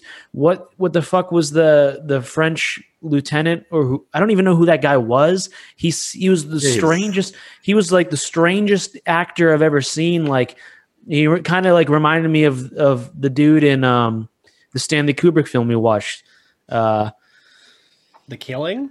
The killing you know how that that actor timothy carey was just so strange and bizarre you didn't understand his motives this actor was like that too it's like what what are you doing like I He's like crumpling the paper, like and then he's like drawing her eyes like is he is he the serial killer like that's what i thought i was like is he the serial killer That's so made it fun. random. Why? Why are we given that so, information? so that's where that's the that bid's a good question is like you know at that point is it just abuse from the director is he just like fucking with you you know like because it Yeah. doesn't tie in neatly Well, let me come at this a different way. Like I don't. Okay. I think on our wheel, if I've been following, our, our we have started to add more movies from the '70s, and I think if we get to a point where we add a few, some noteworthy ones, so pull a, you know, some of the horror classics and pull some British movies, because you're going to start to see like the thing that grabbed me were the was the sort of like what you talked about, Yoshi, where there was sort of the idea what we're trying to put forward here in this sort of a cult theme. Uh, I got that, and then it's done in a herky jerky way. Yeah, there's not too much to the plot, but the performances worked for me. But it felt to me, growing up in that era, that it was sort of uh, it was kind of correlated to other 70s films and other experimental directors of that ilk. So I wasn't as put off. Like now, with our sort of 21st century sensibility, and we look back on that, we go, oh, because to your point, yeah, probably he's having a little fun with us. Um, is it abusive? I, you know, didn't feel that way, I, you know, um, at all. Oh, But Paul, I guess we've seen the most we've seen the most classic 1970s movie of them all. Nashville, baby. Oh, that's Nashville. right. Really go so boating. Aaron makes my point, you know, with great use we've of. been uh, we've been to the 70s, baby. It's Nashville. Come on now. Ah. 1975, smack dab in the middle. I love where- Santa Cruz. I love Santa Cruz. You mean Uh, you mean ten out of ten uh, DCS rated Nashville? That Nashville? Yes, 10.0. Fucking Mason. shout out to mason Shout out to Mason. We'll have you back on the show sometime. One hundred uh, percent. yeah paul go ahead finish Yeah. So I, you know, uh, I'm trying to crystallize my point here, but you know, again, for the benefit of anybody watching up to this point, is wondering, oh my god, you know, just keep in mind that a six is fair, and I thought this was fair. I thought, I thought Donald Sutherland, Julie Christie did have chemistry. I thought uh, they kept this thing moving forward. You know, and for me, a movie like this always begs a lot of questions that are not related to our review show. But for me, like, you know, was Donald Sutherland, the Canadian, you know, were they asking, him, what are you doing this summer, Don? And his agents calling him and pestering him. He's, well, I'm, I'm certainly not watching the Stanley Cup because, you know, my Maple Leafs are not in it. I'm going to head up to my cottage. Wait a minute. I got a chance for you to do a nudie scene with Julie Christie. Oh, okay, great. So off he goes to Venice. And I think Venice is a backdrop because Yoshi, you're the one who has definitely steered us into motifs and symbols and themes and definitely the rat in the water. As soon as I saw the little white rat, I'm like, ooh, here we are in the catacombs or the tunnels of Venice. And is that where Donald Sutherland has been? And we've never really had a, an emotional exploration because after we have that very powerful scene at the beginning, the daughter drowns, he's trying to resuscitate her, and then it sort of moves forward in time. And in our more with our more modern sensibility we know we're going to have this you know sort of gnashing of teeth as the couple come to terms with you know the loss of a child. But they seem to have moved on from it. And he is now pouring himself into his work. She is you know sort of pouring herself into the venice environment. And you know if there's a venetian quality that we don't know about yet it's like okay but we're now surrounded with water. So clearly it has no effect on them that going to a city which is sinking into water is having any psychological traumatic effect on them. And that to me was very fascinating. And I was like, will this be explained at some point? Well, I guess this is probably for the show. Okay. Because it certainly wasn't explained in the plot. And we never, we just didn't have that couples moment that we, I guess, ordinarily would have where we, we've got to, you know, our, my heart's rending and I need to talk about our, our beloved who's gone we just kind of moved on. I've got to, you know, let's see if we're matching up mosaics and let's go have an a, a very, very, I mean, the, the length of that scaffolding scene, I played it back twice, even at 2x on YouTube, and I was like, holy cow, this is a long scene, mm-hmm. a really, really long scene to watch a stunt person in a crazy non-matching wig.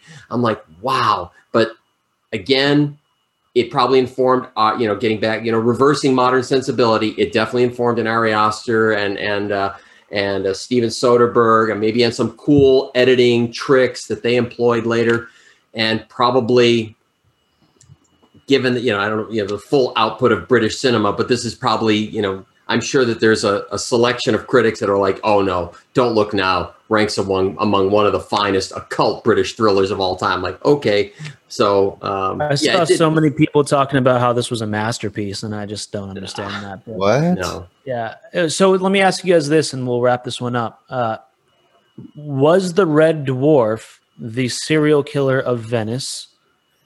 Did Donald Sutherland really die in that moment, or did he die, for instance, earlier with the scaffolding incident?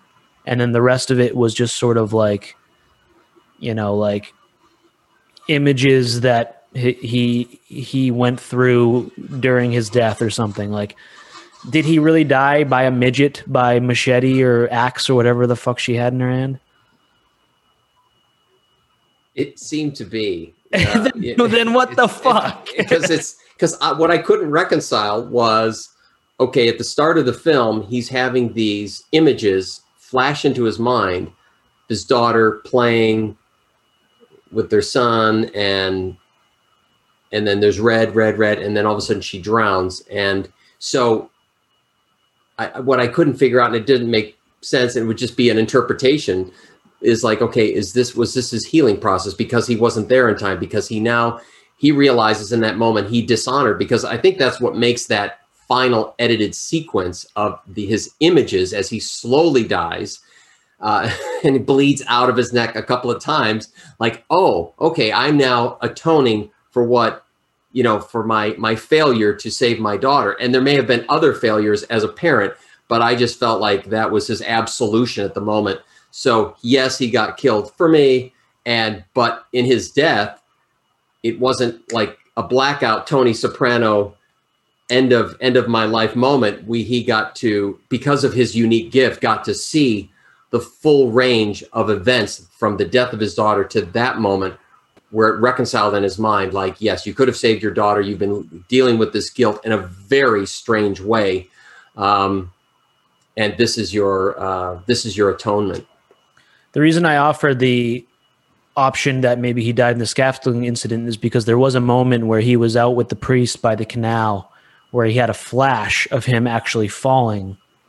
I don't know if you guys caught that, but like there was a moment where he had a vision of that moment unfolding differently where he wasn't saved and he actually fell. It's like a really quick flash. And that for me is why the film got as high as it did, if I'm going to speak positively about the film, was that there were lots of moments like that that I've never seen in film before where it was just really interesting, cool decisions made in the editing room to sort of sort of just flash moments of characters' thoughts into the audience's faces. And it happened throughout the first like half of the film much more frequently than the second half. But there were just like interesting cuts and, and editing choices made where we got to see sort of like into the minds of these characters a little bit. Um, and I, I, I walked away feeling like that was pretty unique and cool. Any closing remarks from you three? I figured That's- somebody would talk Um, about ants yeah, I'd like to say We're losing Aaron. Aaron is. and I'm proud to be an American. How good am I freezing? Yeah, you're freezing up. You're you look Can you like hear this me? right now. This is you right now. These colors are. Oh, am I? There you go. You're. Uh, My color. Hello, can you I hear me? you're. I think you're back. Am I freezing? Yeah, you're freezing. Am freezing. I back? I'm still freezing. You're back. Remember, back? the blue portion of this state is the extreme left, and in the center, we grow vegetables, nurse livestock. We have a thriving red community. I'm proud to be. I'm sorry. We have our Okay, Chris, cornfield. You're back soy. in. This is where you cut it back in. Okay, Aaron, go ahead. All right, I got comments. Um, you know, in my opinion, this film could have been made 20 years earlier, and it it could have killed it. Like you would think through the decades that film would you know gradually get better and i feel like it, it does in some sense but to me this film could have been made 20, 20 years earlier I, i'm not sure the point i'm trying to make it's it's basically like i could see this being a 50s film and just being conquered in a narcissus kind of way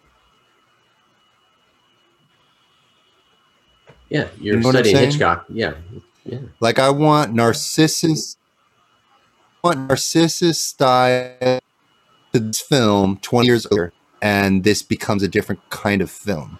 For for whatever reason in the 70s it seemed like they were doing some experimenting and with plot and camera and it just didn't work. It just was not successful. I hear you. Uh, um, yeah, I, I think at the end of these conversations, I always say to myself, you know, which which way am I leaning now? Did I go higher or lower? And I will say that I'm leaning closer to you, Chris. After this one, I, I don't have much to say about this movie. I think it was a failure. It's doo doo. Um, okay, that was Don't Look Now. We tried to have a good enough conversation to pull a night porter effect, and I don't think we succeeded. Um, but that's okay. We'll get them next time. Chris, let's wrap this bitch up. The Act of Killing, 2012. Joshua Oppenheimer, Denmark. Datang sini sehat. Sampai di sini dipukul mati. Kalau dulu kita main pukul, pertama itu datang kita main pukul, itu kan darah banyak. Di sini kan di sini kan darah, di sini kan darah banyak ini kan. Jadi karena telur banyak, darah itu kan bersihnya kan bau, ya kan. Jadi cara cara untuk jangan keluar darah itu inilah pakai sistem ini. Ya, saya peragakan boleh kan? Boleh. Boleh ya.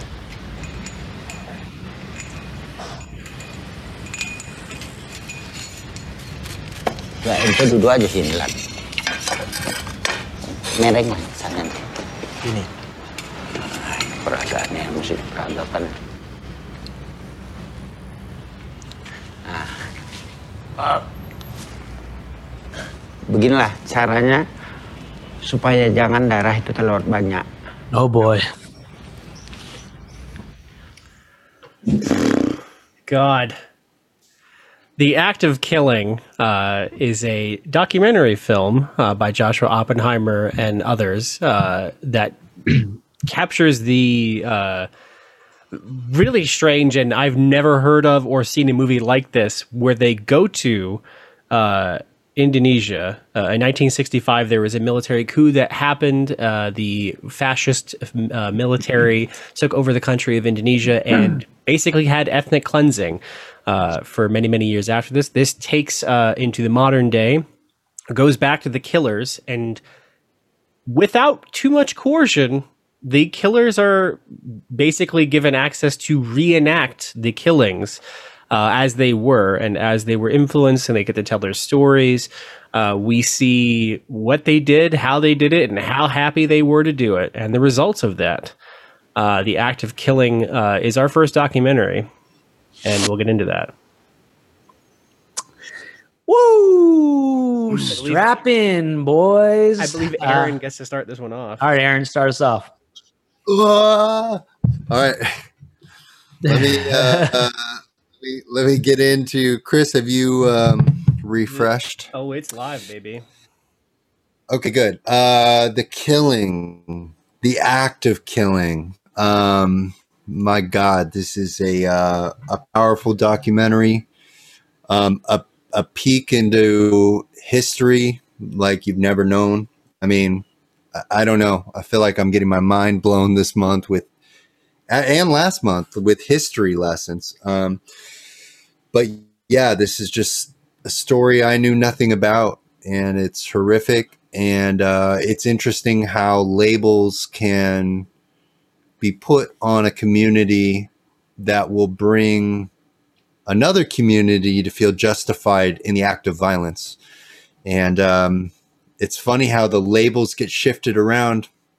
You know, we've had discussions on this show about the Red Guard and how destructive, you know, that was in China.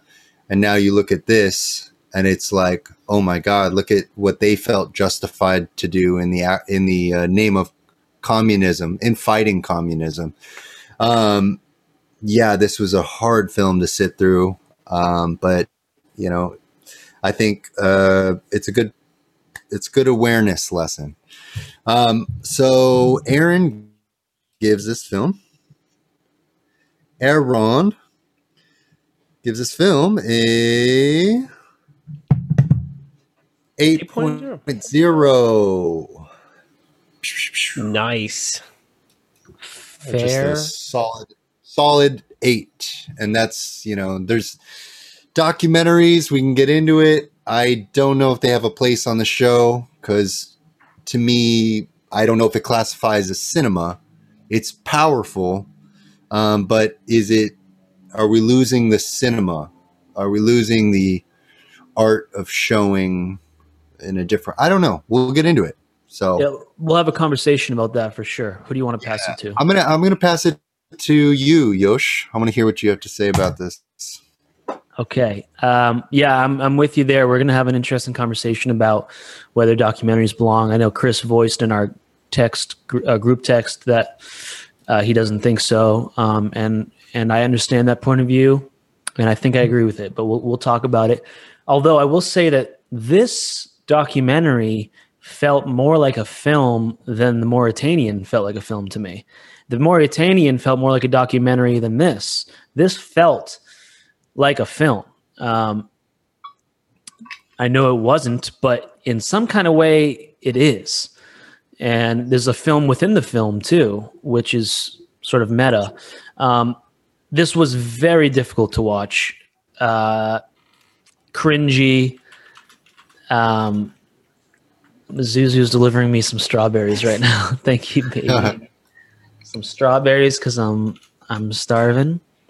Um, but it was an absolutely shocking and incredibly made film. Um, wow. I mean, I'm almost speechless in, in what to say. So I think I'll just get to the point and, and give you my score and we'll just talk about it. But Yosh gives the act of killing an 8.4. Okay. Solid. And I pass it to Paul. Yosh, was that higher than your ranking for Mauritanian? You were Yeah, more, 7.9. 7 7 for Mauritanian. Okay, nice. Did, did you tell Zoo uh, not to cry when you kill her in half an hour? Whoa. I'm just, it's just for the cameras. Just for the cameras, Zoo. You're so pretty. No, you don't have to. You, you, no, you, uh, you, you did a great job crying when you were acting, but uh, you, you're embarrassing me now. Don't keep crying. Did you, did you, yeah. Um, thank you, Yoshi. Yeah, this, uh, so I've watched this two and a half times. Uh, like you and Aaron, I will spare my rhetoric for the discussion. Uh, but it is a, it's one of those movies that's a solid eight, regardless of whether we believe uh, movies like this belong in DCS. But then in the midpoint of the movie, it adds an emotional chess piece and an intellectual chess piece that vivify for me exactly where this sadism went. And that was what Suriano and his the neighbor, and I got to make sure I get his fellow executioner's name right, Adi Zulkadry. When they showed up, this movie started to accelerate for me.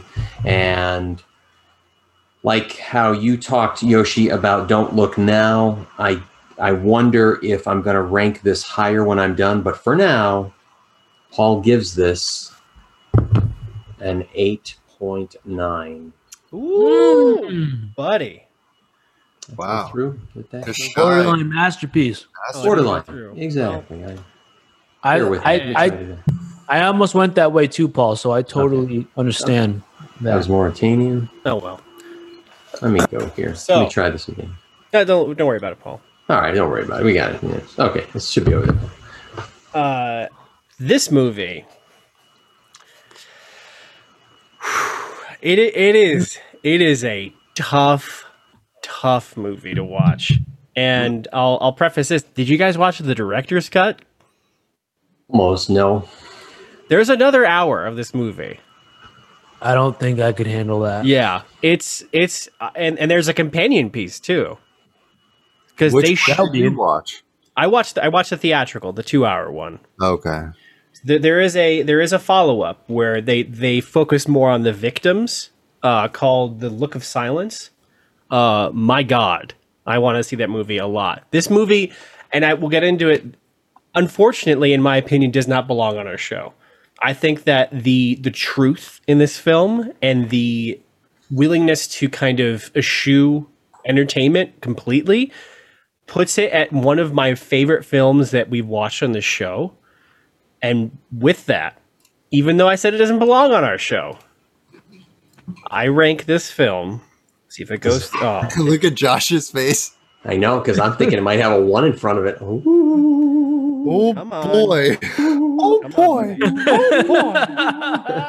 this film, Baby, I'm all juiced up on strawberries now. I'm back. this film Born for me gets a nine point five There. With an asterisk? with an asterisk. 9.5, Chris? Nine point five. This movie is so good in so many different ways. The literally, we- we'll, we'll get into it right now. That end scene, I have never ever felt that way watching a movie. The guy is dry heaving, thinking about what he did Mm-hmm. Yes. in the path and finally being confronted with the nature of his inner soul and how corrupt and how black his heart is. And he cannot physically stand it. And he's just and you're just and they hang on to it for 2 minutes. My god. You're absolutely right.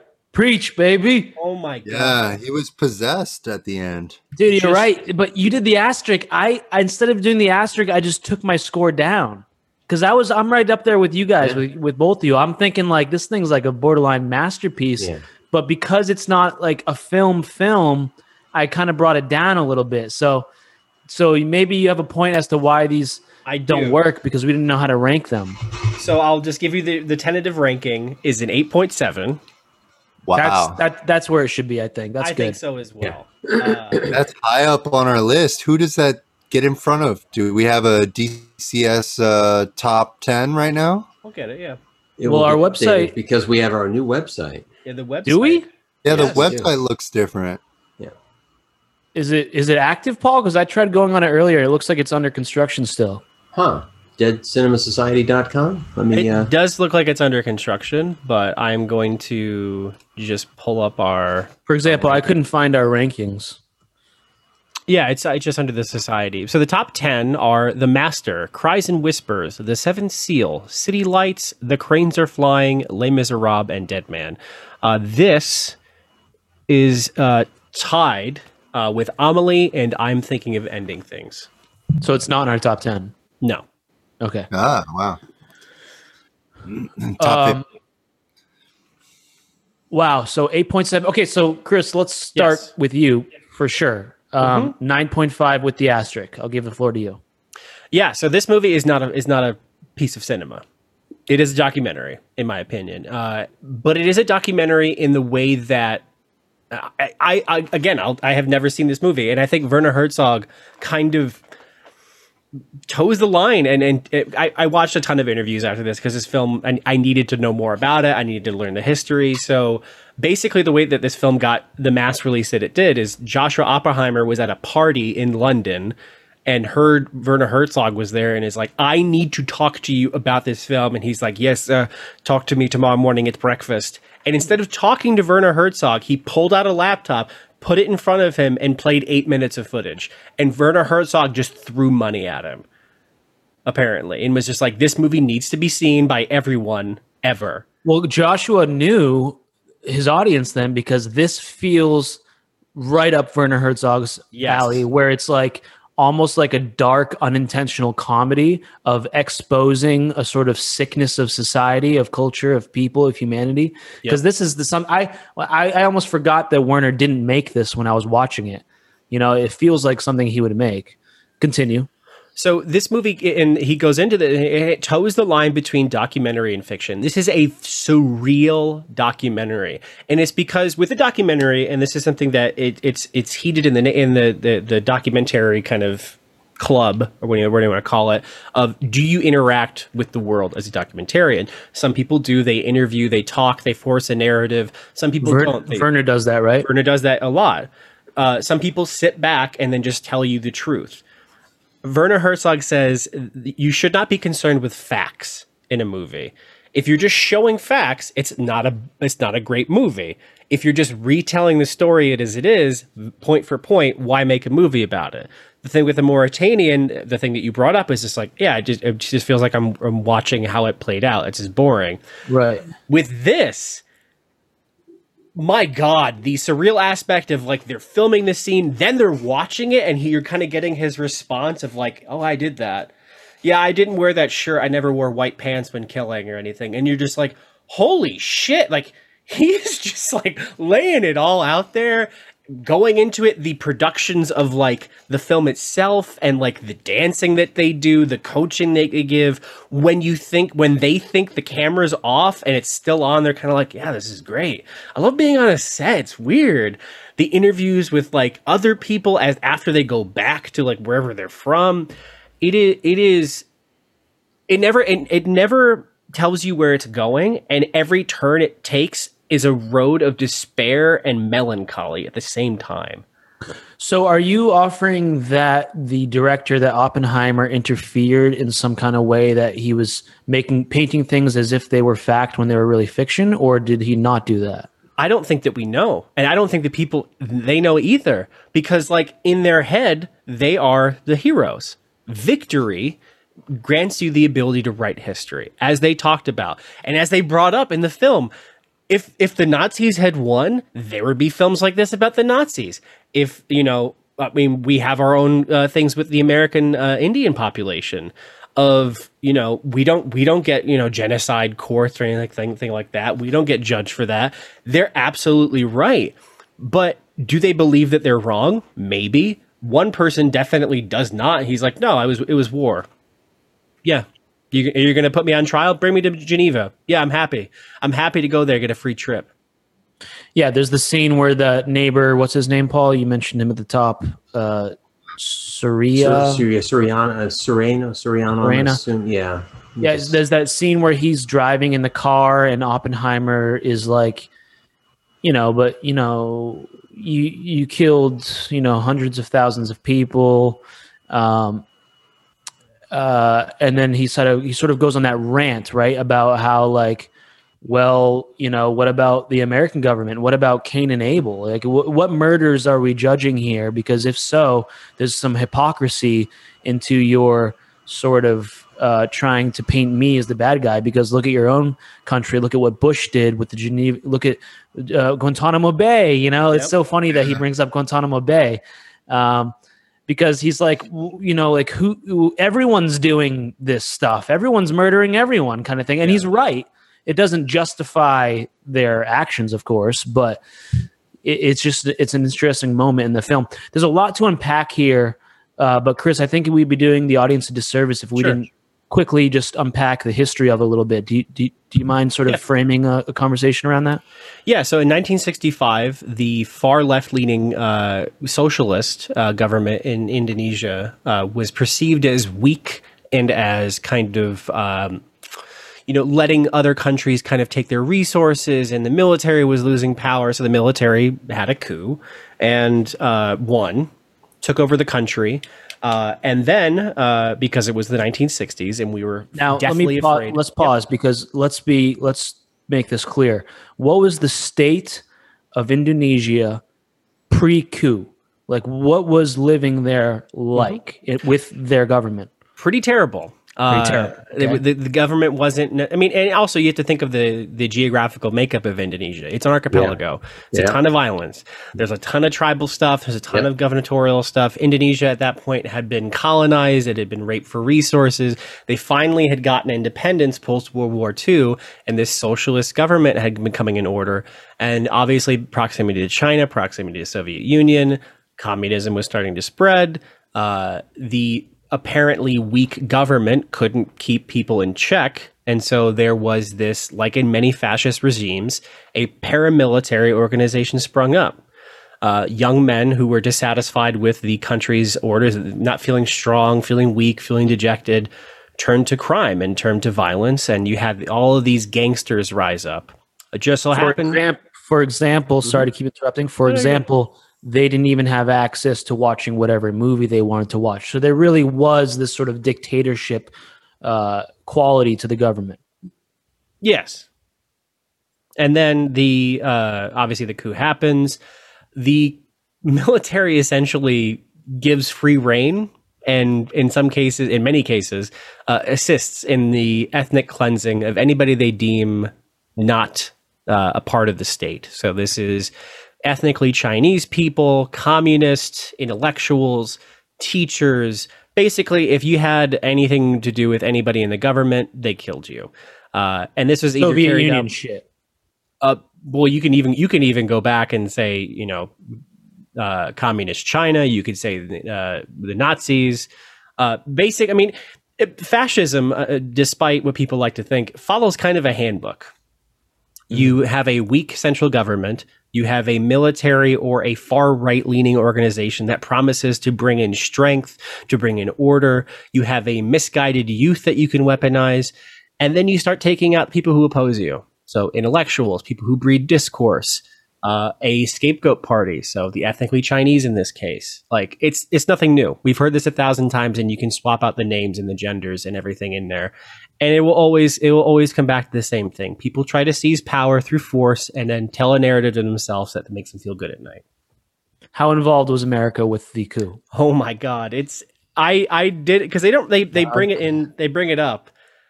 Well, they barely bring it up, which Well, I they think barely bring it a- this is a disservice to the filmmaker, I believe. But go ahead. so faced with the spread of communism, the United States, like it has done so many other times, funded in part the military. So we backed the military of this com- uh, country and, and the Indonesian military through giving them arms, through giving them money, through giving them radios, which with they could coordinate the attacks. And then to top it all off, CIA operatives gave lists of names associated with the Communist Party. So imagine this.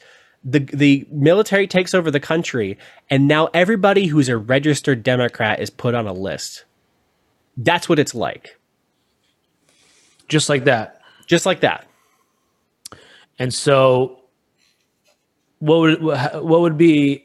How can we correlate that to say like our own our own our own country?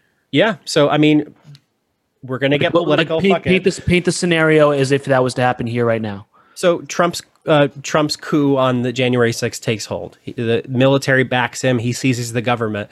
There are lists that go out of Nancy Pelosi's killed. Any any high ranking Democrat is killed. Anybody registered with the Democratic Party, if I donate to Bernie or if I put on my Facebook that you know Bernie Bros for life or whatever, I'm killed. Uh, the government is essentially defunct at that point. Trump becomes a god king and we go from there. And this is what and this is what happens. And unfortunately, they never got charged with anything. Or you could paint the opposite picture. Um, anyone who doesn't get the vaccine, their phone suddenly stops working. Yeah, you you could say that too. I mean, it, could go either way. It could go either way. Oh, I'm just giving you the analogous of, of Sure, sure, know, sure. right ring to right ring, and Let's not get too far down this rabbit hole. Um, so continue. Where where are we at here? That's I mean that's pretty much it for that example. that's the history. That's the history lesson there. yeah, I mean, so, it's, so so this is something that I would hope that we can maybe touch on here because the sort of western one of the big things I walked away from after watching this film was the western influence the western touch as to how how and why all this happened so you have the literal western influence financially weapon weaponry of actually helping this coup to happen to begin with. So there's so our so our country's blood is on is on the um, is on their hands as well, but then also just the influence of Western film and cinema.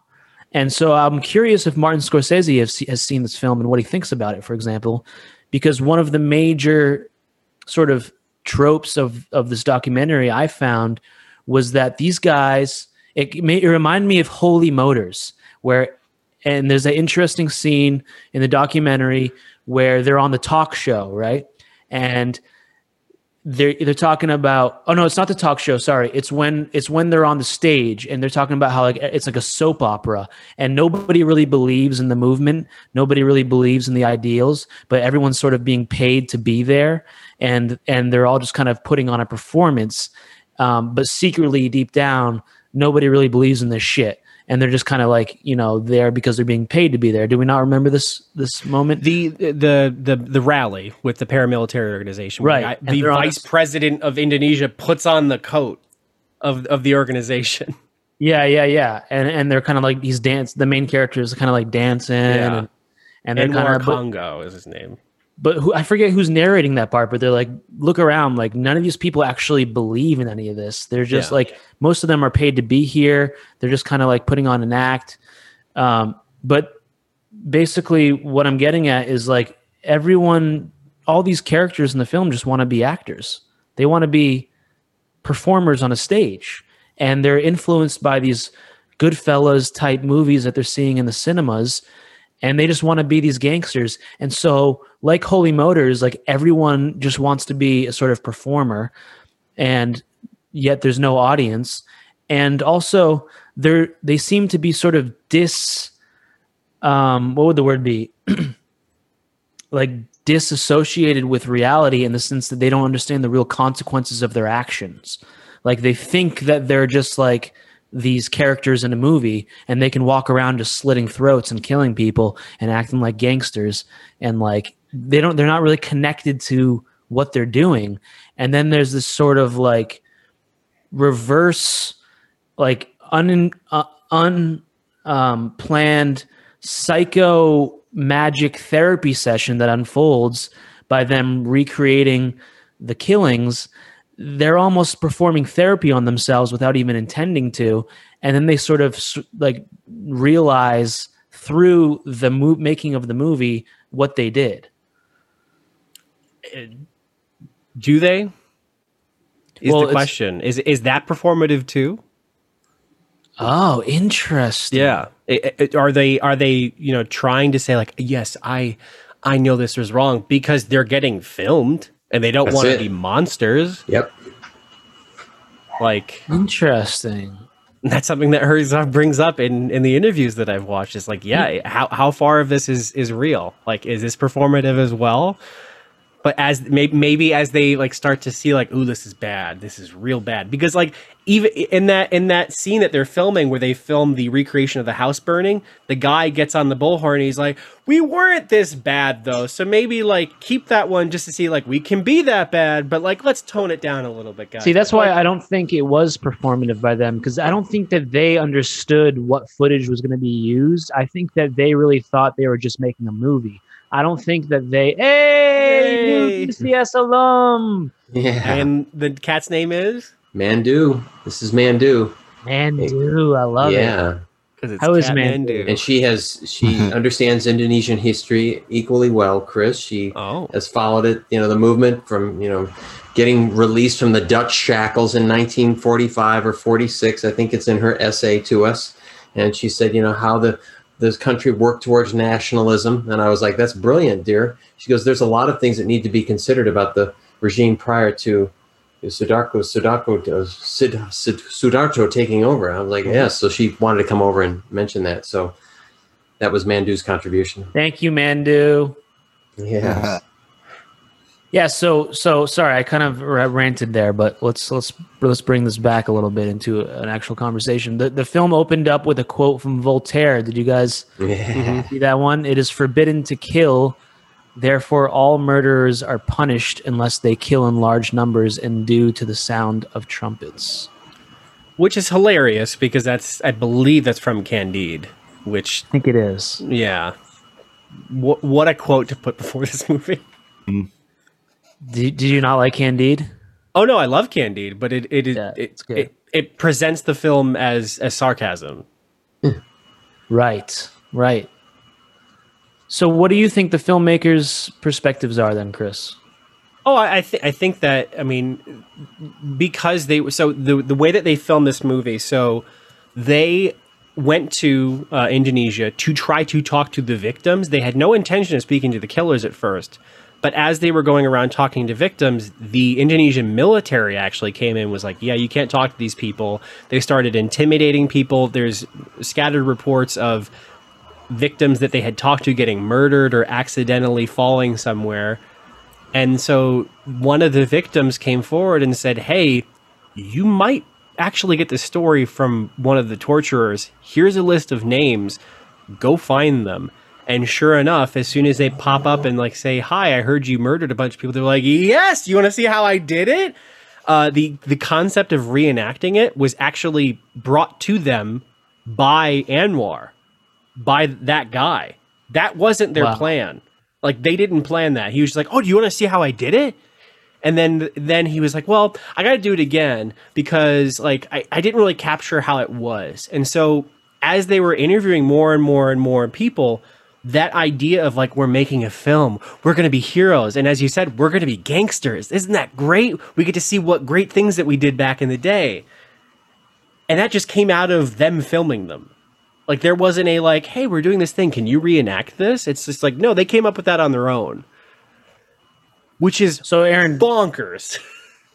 Aaron, do you think which side did you see it on? Because I didn't see Chris's perspective of the possibility of, for example, the ending scene where he's like not puking, but it sounds like he's puking. Like you know, he's sort of like dealing with the repercussions of of remembering everything. And Yeah.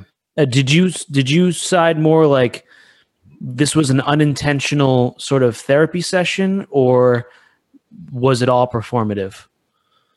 Uh, I'm with you, Yosh, where I think this is a unintentional psychotherapy session um, to the point where he is actually building awareness to what he's done. Uh, PTSD, if you will. I mean, we were watching a, a a case unravel in front of us. I mean, this is something like a a therapist or a psychoanalyst would deal with with a serial murderer, you know, where they have no qualm about what they did and it makes a lot of sense. But then it's like if you can build awareness into this unconscious human being, they start to really reflect on what they did. And it's it's a severe case of PTSD and I think we're watching that unravel in the end. Almost I mean if you want to get a little spiritual it's it's almost like watching a real life possession. Um you know I don't know what you guys believe in but that would that looked like a possession to me. And if you think of the thousands of innocent um cold-blooded killings this man has done. I mean he is haunted by those traumas. He's haunted by those souls. I mean that's that's energy. You're you're taking human life and uh, that doesn't just dissipate. And i think many years he's he's built a story in his mind that kept him safe and contained.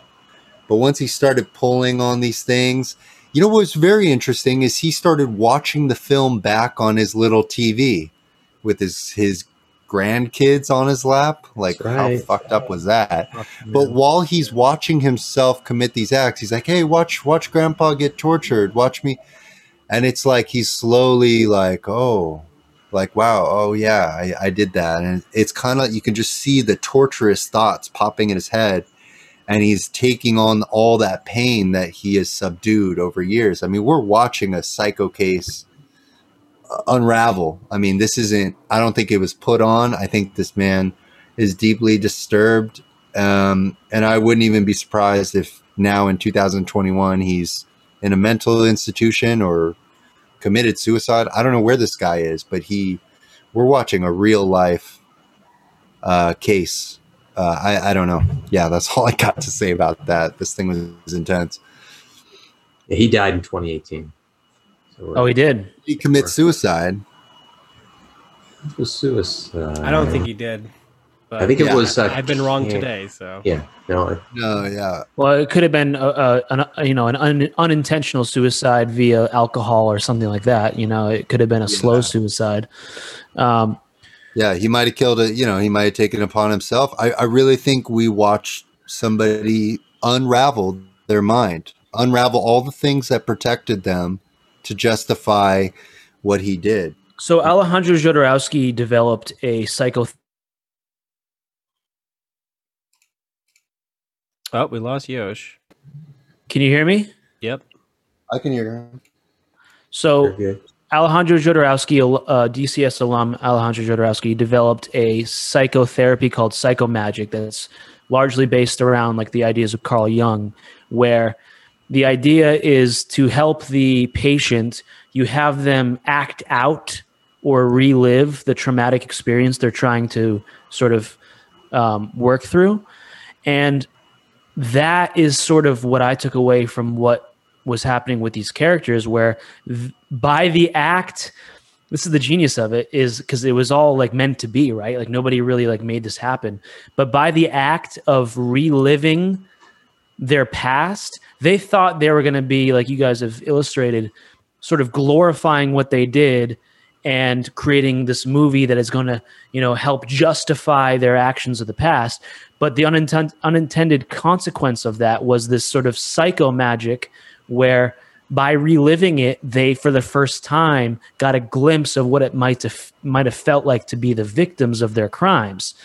And so you we see this most beautifully put and, and illustrated when he has to be uh, when he's in the torture scene, like when when he has to be choked, and he's just like, and there's many moments throughout the film where, where they're recreating things where it shows Anwar watching, even if he's not in the scene, and you can see that he's just like conflicted because part of them are like you know celebrating it, but the other part of them are like deteriorating before before our eyes, like they're like literally like, what are we doing? And there's like moments where like when they're singing the songs together, for example, you can kind of see that like they're usually always miserable, but just because there's cameras there, they're trying to behave as they behaved in their 20s, for example, and they're like trying to re like bring back that spark that they used to have. But really, they're just like becoming more and more aware throughout the process of making this film how fucking crazy they are.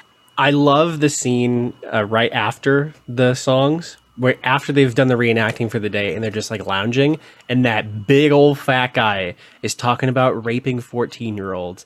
And even they're like, Ugh, buddy, maybe don't talk about that on camera. And you're like, that's the line? I'm sorry, you've killed thousands of people, and you're like, oh, this guy's a real asshole if you're talking about raping 14 year olds. I'll never do that. Like, motherfucker, you are a mass genocide person. Come on. Man. Yeah, but he, you know, it's interesting because he. It's funny because I al- I felt like you know for me the emotional, um, that's why Anwar for me was like the emotional center of this movie because we watch uh, what the Pansali leader, uh, if I've got if I got the name right, um, you know, objectify women. You see his obvious one of the leaders. You see his obvious sexual uh, predation. Um, we he's very dismissive towards women. You see this sort of uh, this hunger, bloodthirst on the part of you know this youth movement that's gonna you know protect Indonesia. And as Chris said, you know, trying to protect an archipelago. Good luck with that one. Um, but it was at no point does Anwar put on one of those, you know, sort of tiger print orange unis and, and stroll around in it. So he is distanced from it. His Oh, no, fat friend is distanced from it. You know, they're in, uh, you know, they're always in color. You know, it's always like, you know, his, you know, when he comments on, on, um, uh, you know, uh, look at me, I'm wearing, uh, I'm, uh, White I'm pants. I, wearing, wouldn't, I- um, I, wouldn't be wearing white pants. you know, whatever he's wearing, it was like the Hawaiian print or a floral print. I mean, it was like, oh, it kept us. it- I was like, oh, okay, you're you're the core of this movie for me. I love that. And then I just the contrast with Anwar sleeping, and then we we layer in a businessman showing us how he rapaciously took all this land and basically has you know this uh, museum of of exotic, expensive curios from all over the world. And we go back to Anwar and he's sleeping, and you can just imagine he's digesting this dream into his head, like look at my life now. I'm still a peasant living in a village. Here's my last chance for some seeming redemption or to get the popularity that I so richly deserve because maybe I was marginalized by this editor whose finger I'm pointing at. Again, that's what they were all looking for was like, okay, we're saving our country from these crazy communists. Well, yeah, but the crazy communists saved you from the effing Dutch, and they, you know, and they try to nationalize things and try to get you into a sort of a monocultural society. Eh, it didn't work too well, but they tried. You know, it's, it's like if we watch the theater of Central America play out, you know, in the 80s, it was like, okay, am I Contra? Am I Sandinista? I understand the Sandino regime and why it was there, but it's this this plays out all over the world. I think we started the top of this show with like these these are the theatrics that play out. And for the for one of those rare times, we get to go behind the curtain of like mass genocide at a time when President Biden is going to recognize the Armenian genocide, which for some might be lost, but for those of us here in Southern California with what the largest Armenian population outside of Armenia, it might get someone like myself to, you know, to delve into what Armenia once looked like. This land that stretched from one body of ocean to another body of ocean. How over time it just got constricted and constricted with politics and warfare, et cetera, et cetera.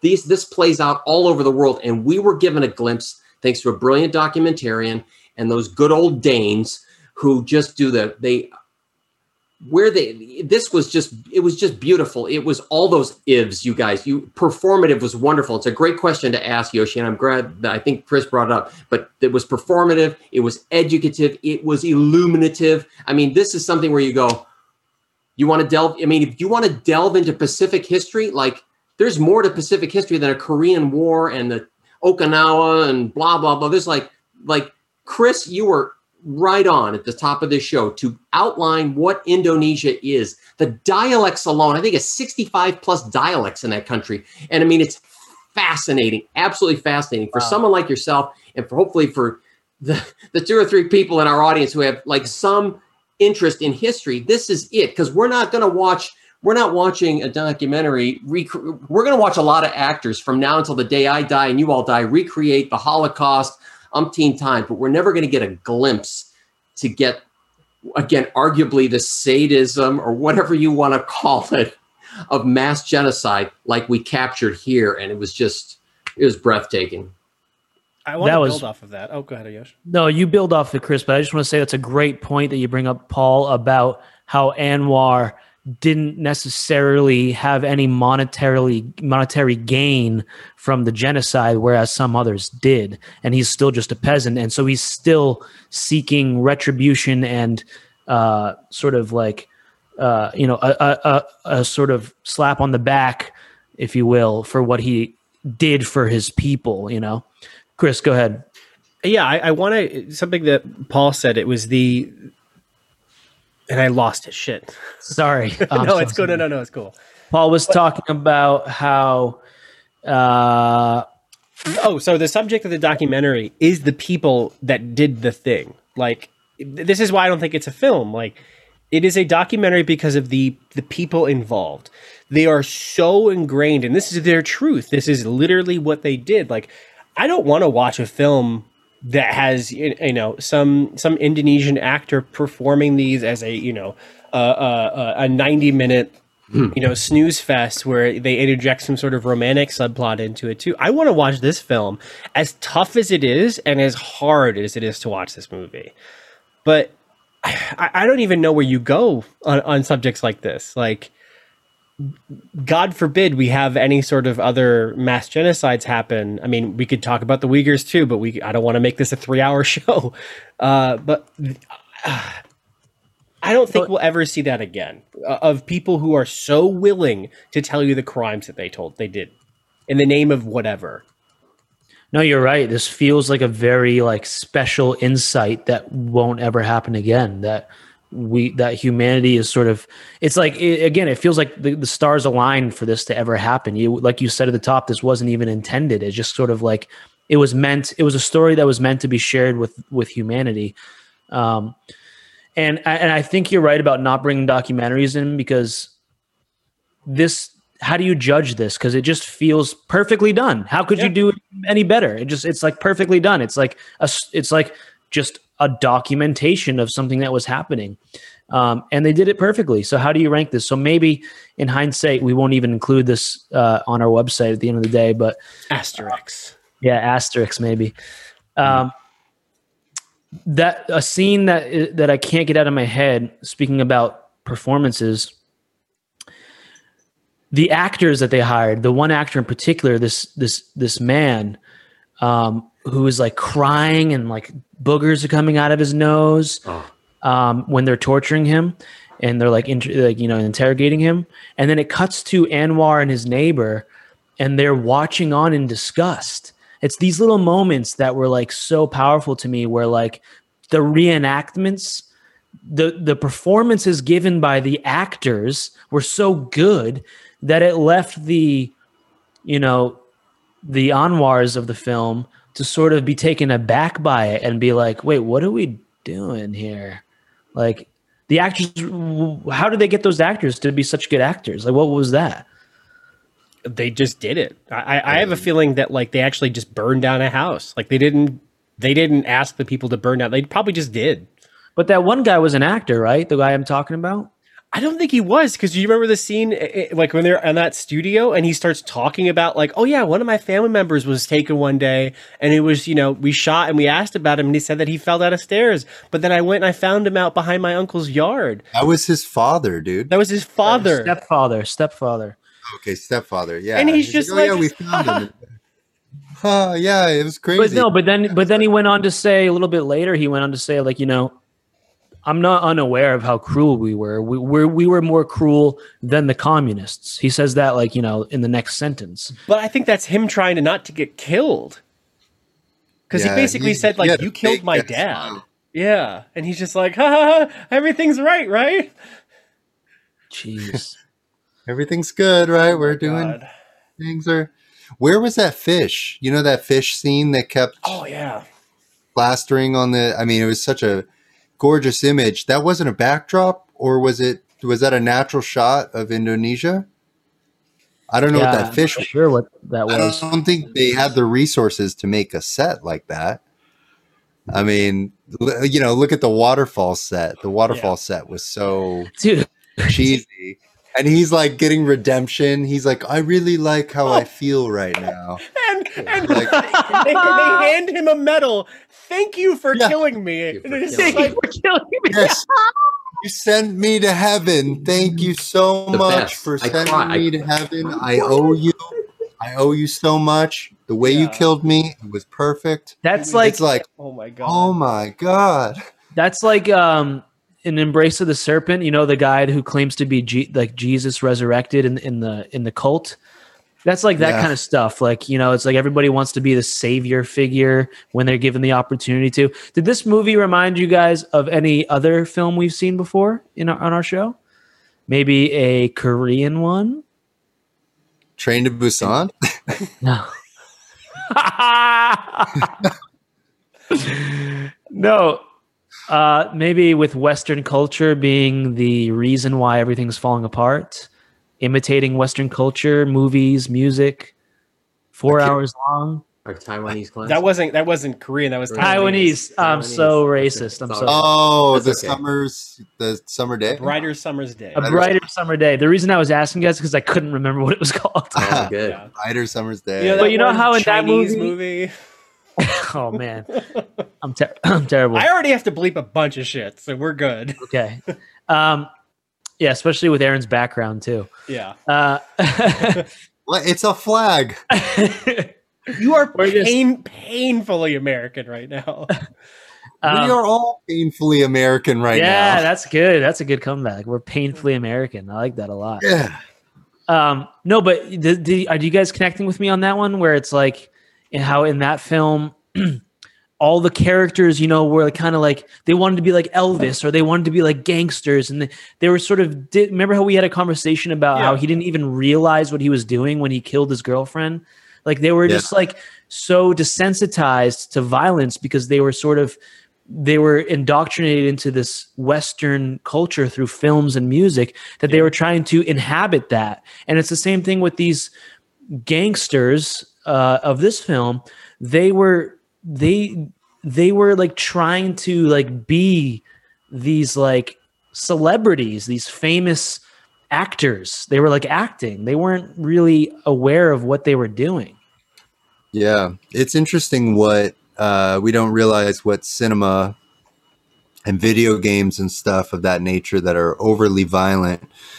Um, we don't know what that does to the psyche of. You trying to make a violent video game argument, bro? I mean, let's let's look at some of these examples. Shut the fuck up, Aaron. All right. You know what? It's funny. Auto- Zuzu, one of Zuzu's predictions for this conversation was that you, Aaron, was going to say that, see, this is the repercussions of glorifying violence. Hmm. And I I can agree with it. I mean, look at you know we can sit here and say, oh, that didn't affect me. Look, I turned out all right. But then you look at some of these cultures where they get you know, hey, we get five movies a year, and they're all gangster films, and now we're you know walking around acting like the Al Pacinos, like in real life. And, Yeah, and they literally said they learned how to kill through watching gangster movies. yeah, they're like, oh yeah, no, but we actually did it much worse. We we kind of improvised. Like that was just Hollywood stuff. You should see the stuff we did. It's like, oh my yeah, like God. like killing someone by sticking wood up their anus until they died. yeah, like oh what? Like, dude, That's sadistic. It really is. Like there's there's there's energies going on here that are beyond what the eye can see. Like this is straight sadistic shit that is overtaking the world. Yeah, so I mean, we are desensitized in a way, and we we have this this uh, we have this ability to see many many films and kind of put things into perspective and govern ourselves and morality and all these things. But I mean, these movies do have an effect on the human psyche, especially if you're given the right tim um, what is that timber or the right Tinder. uh, what's that? Flint, Flint, Tinder.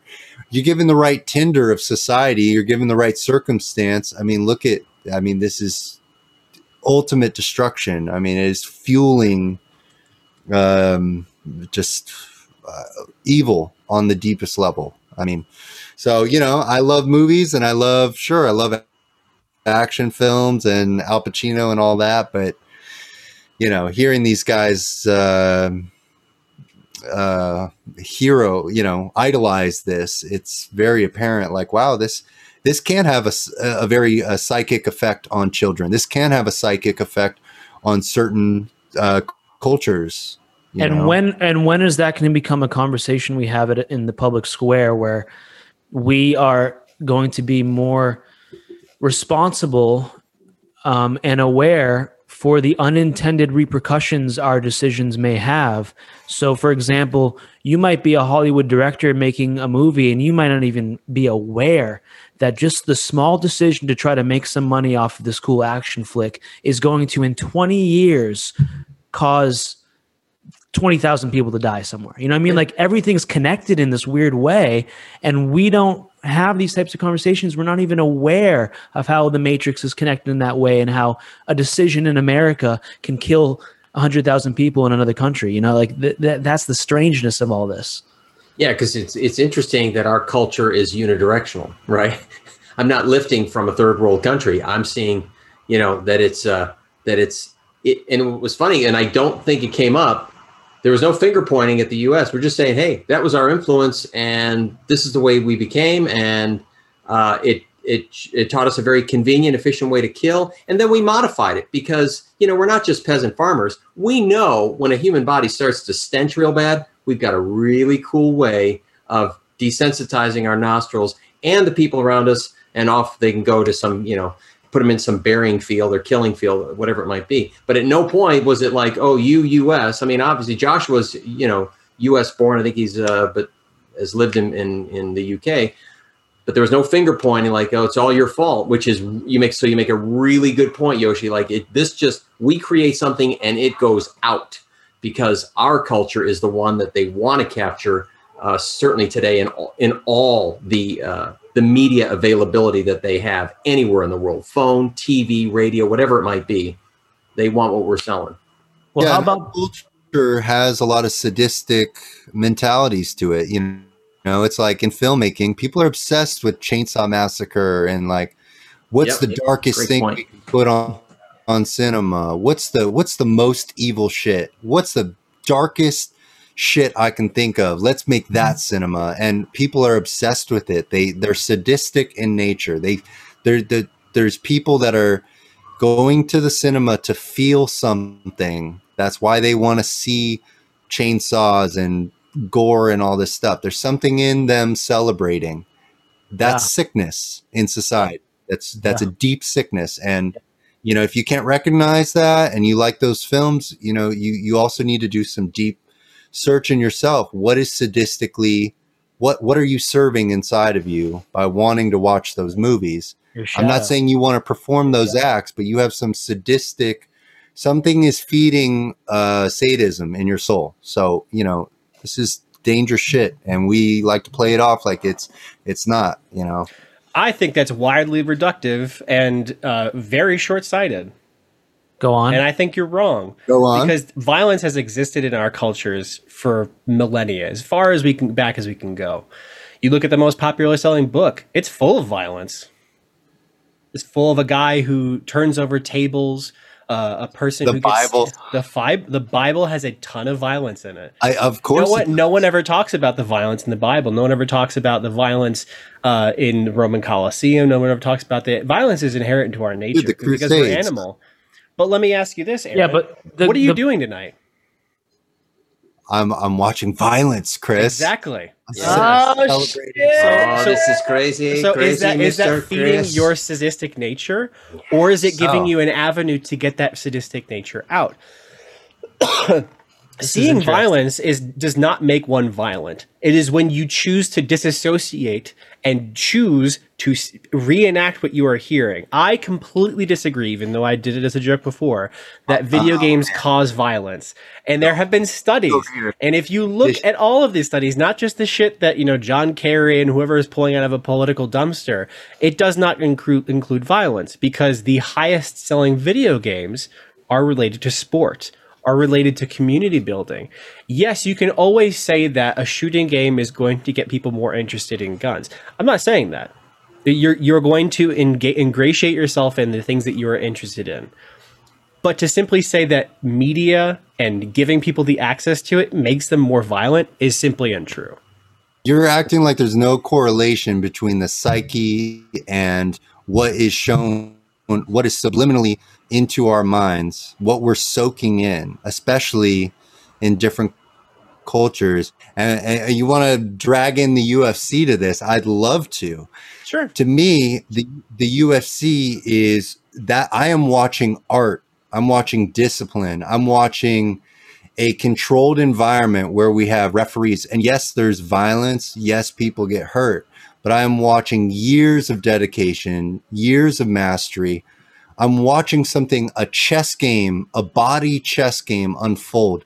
And more than just uh, physical violence, I'm watching great minds move. I mean, it, it, the UFC and like a violent video game or a violent movie, like these are completely different things to me.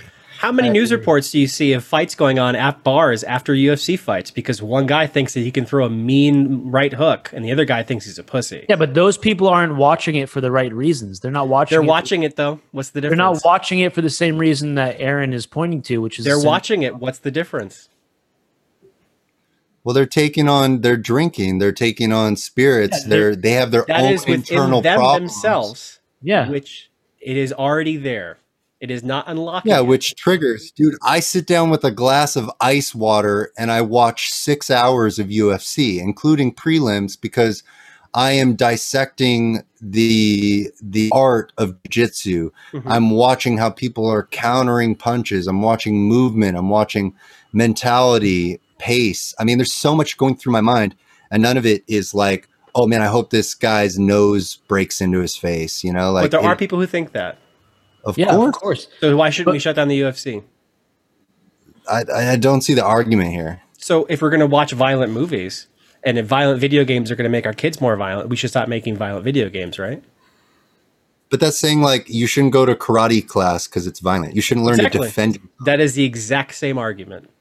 But how is this relating? I, I don't get where we're going. We're at, an, we're at an impasse here. Okay. We're we have drawn a conclusion. Hey, Aaron, let's let's figure it out in the ring. Yeah. I would love to fight you, Chris. Well, I would not like to PBR. fight you. if I got you to the ground, I, I would be okay. It's But that reach. Striking, See- I'm done. see, It's, it's the I, reach. I agree with both of you in a sense, but I don't think the examples that you've brought up, Chris, are actually defending your point in any way. For example, the Bible one doesn't work because the Bible describes violence.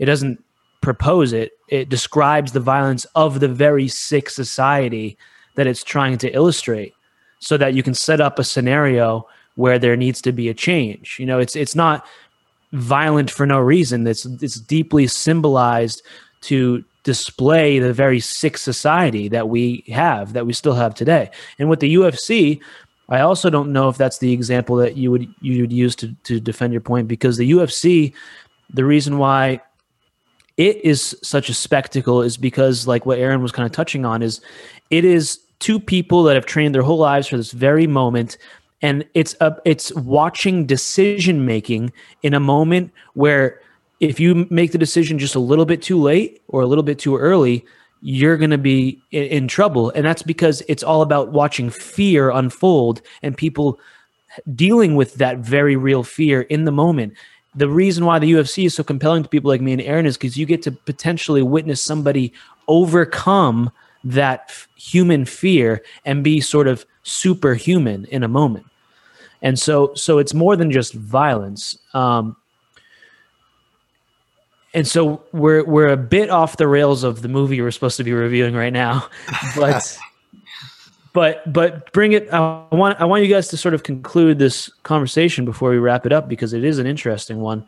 The, the what is the the question being asked here, so we can lay this out. What what is the argument about? I don't think that the movies that they were watching informed their decisions. I think that it definitely gave them ideas, but the I the the act of going out and killing those people was something they were going to do regardless of whether or not they saw that movie. I don't disagree with you. I, you know, um, because I think there's a reference to education level in the movie. Somebody pulls a book out, and that's you realize that that's the sum total of his life's education. Mhm. Uh, in fact, he was chased out of. So, so was the gentleman that we referenced, who was you know, snot was pouring out of his nose. There was no reason for him to go to school after he had buried his stepfather at 11 uh, for fear of assault or perhaps death. Um, so you That's found it that, right there. You know, That's it right there, Paul. You just nailed it because that's exactly what Aaron and Chris were were fi- trying to figure out right there. Is Chris's example? The uneducated man at the bar who watches UFC is going to fight afterwards. The mm-hmm. educated man knows what he's watching. The uneducated man will watch The Godfather and go start a genocide. The educated man can just sit there and watch The Godfather and, and know that it's not something that's going to change his person. Right? So what I'm saying is that the top one percent should pay for the bottom ninety nine to get educated and get stimmies. Violence should only be seen by the top 1% of educated people. All violence should be banned from households from the 99% of people who are not in the top percent of the educated people of the world. Those who commit violence do not get stimmies. No, Stimmies, Mr. San- Mr. San- Mr. Sanders, uh, Paul Jackson, New York Times. You will be running in 2024 when uh, President Biden sees sees the White House. Yes, Um, there you go. Should we wrap this up? I think so. What's this? What's the movie that I'm we're? missing prelims, Chris. Uh, Prelims, uh, yeah. one I'm one- you one more scene. I, one scene that we can't not bring up, and we'll end it, is when the man who's running for parliament is practicing his speech while Obama is on the TV. He's looking at Obama to learn how to fool the people in, in, Oh that was his hilarious. articulation. That's fucking magic filmmaking. Brilliant. Now, now, Chris. Now you listen here, okay? Okay. Is that supposed to be Hmm. Obama? well, A little bit. That's Now, why can't we be uh, drinking the water? It's, uh, well, uh, the water.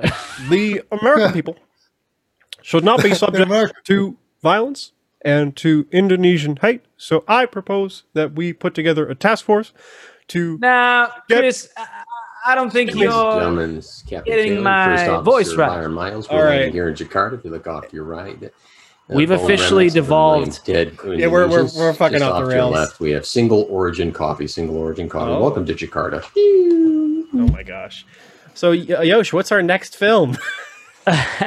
Let's find out together. What three films uh, are we watching Will. next? Did we okay, what glued what glued all these three films together? I'm sorry, Chris. You had a theory, or you had some factual evidence. Like, you did you start the show and say that all three of these movies today were pulled together? Okay, sorry.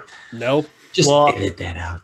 No, but do you have uh do you have something, Paul? I that? don't, but we were getting close earlier on. Don't look, uh, don't look now. Uh, what was the point you made? I can't glue it all together, but it related. Back Here we go. Ready? This is it right here. Okay. if we don't if we don't look at things for what they are then they will spiral out of control and have unforeseen consequences in a rippling effect throughout the world um, and if we blame others and do not look at what we have done ourselves, what actions we have done that mimic those of the people we are crucifying, then we will forever remain a people of hypocrisy. Everyone's guilty, so everyone shut the fuck up. Look right at it. Don't look away. Dead Cinema Society 21. Are you holding Thank up you phones? uh, recording, recording uh, because I was my pencil broke, so I had to record those unforgettable words of. All right, Chris, let's spin that wheel. Pause. Don't we have a film that we were going to throw? Fuck in? it, we're doing three on the wheel. Let's Okay. go. Let's go. All right, On the wheel. ladies and germs. No more documentaries on this wheel. No, I took them all off. The wheel First looks up. Larger. Come on, give me a Hitchcock. Life of Pi. Life of Pi. Yes, yes. Hey, I Aaron's love this movie. Get some levity in there. Life of Pi is the first. Yes. Can't wait to see this again. news We can tell the people what it's about. No, we'll get that at the end. All right. Ooh. Ooh. Wheel is really spinning. Autumn Sonata. Wow. Oh my God, Ingy Bingy is taking Ingy over. Bingy. Ah, Again. And the Inky. Oh, with a color hue, no less. The final. I've never seen Autumn Sonata. Nice sepia tone. Jag talar svenska. Jag talar lite svenska. Bingy, bingy.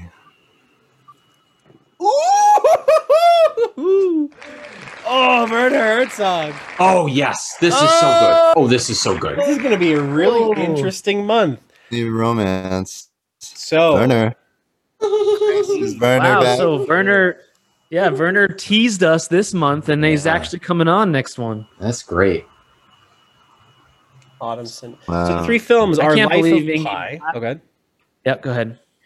Life of Pi, Autumn Sonata, and Family Romance by Werner Herzog. Great. So, Life of Pi. Da-da-da-da. A young man who survives a disaster at sea and is hurtled toward an epic agen- adventure of discovery. While hold on, this last one. While cast away, he forms an unexpected connection with another survivor, a fearsome Bengal tiger. Snooze fest. Yoshi already has some things about that. Fucking Uh, CGI. Yeah. Hey man, CGI has a place. Yeah, we'll see. Autumn Sonata from Ingy Bingy. A married daughter who longs for her mother's love is visited by the latter, a successful concert pianist. Ooh.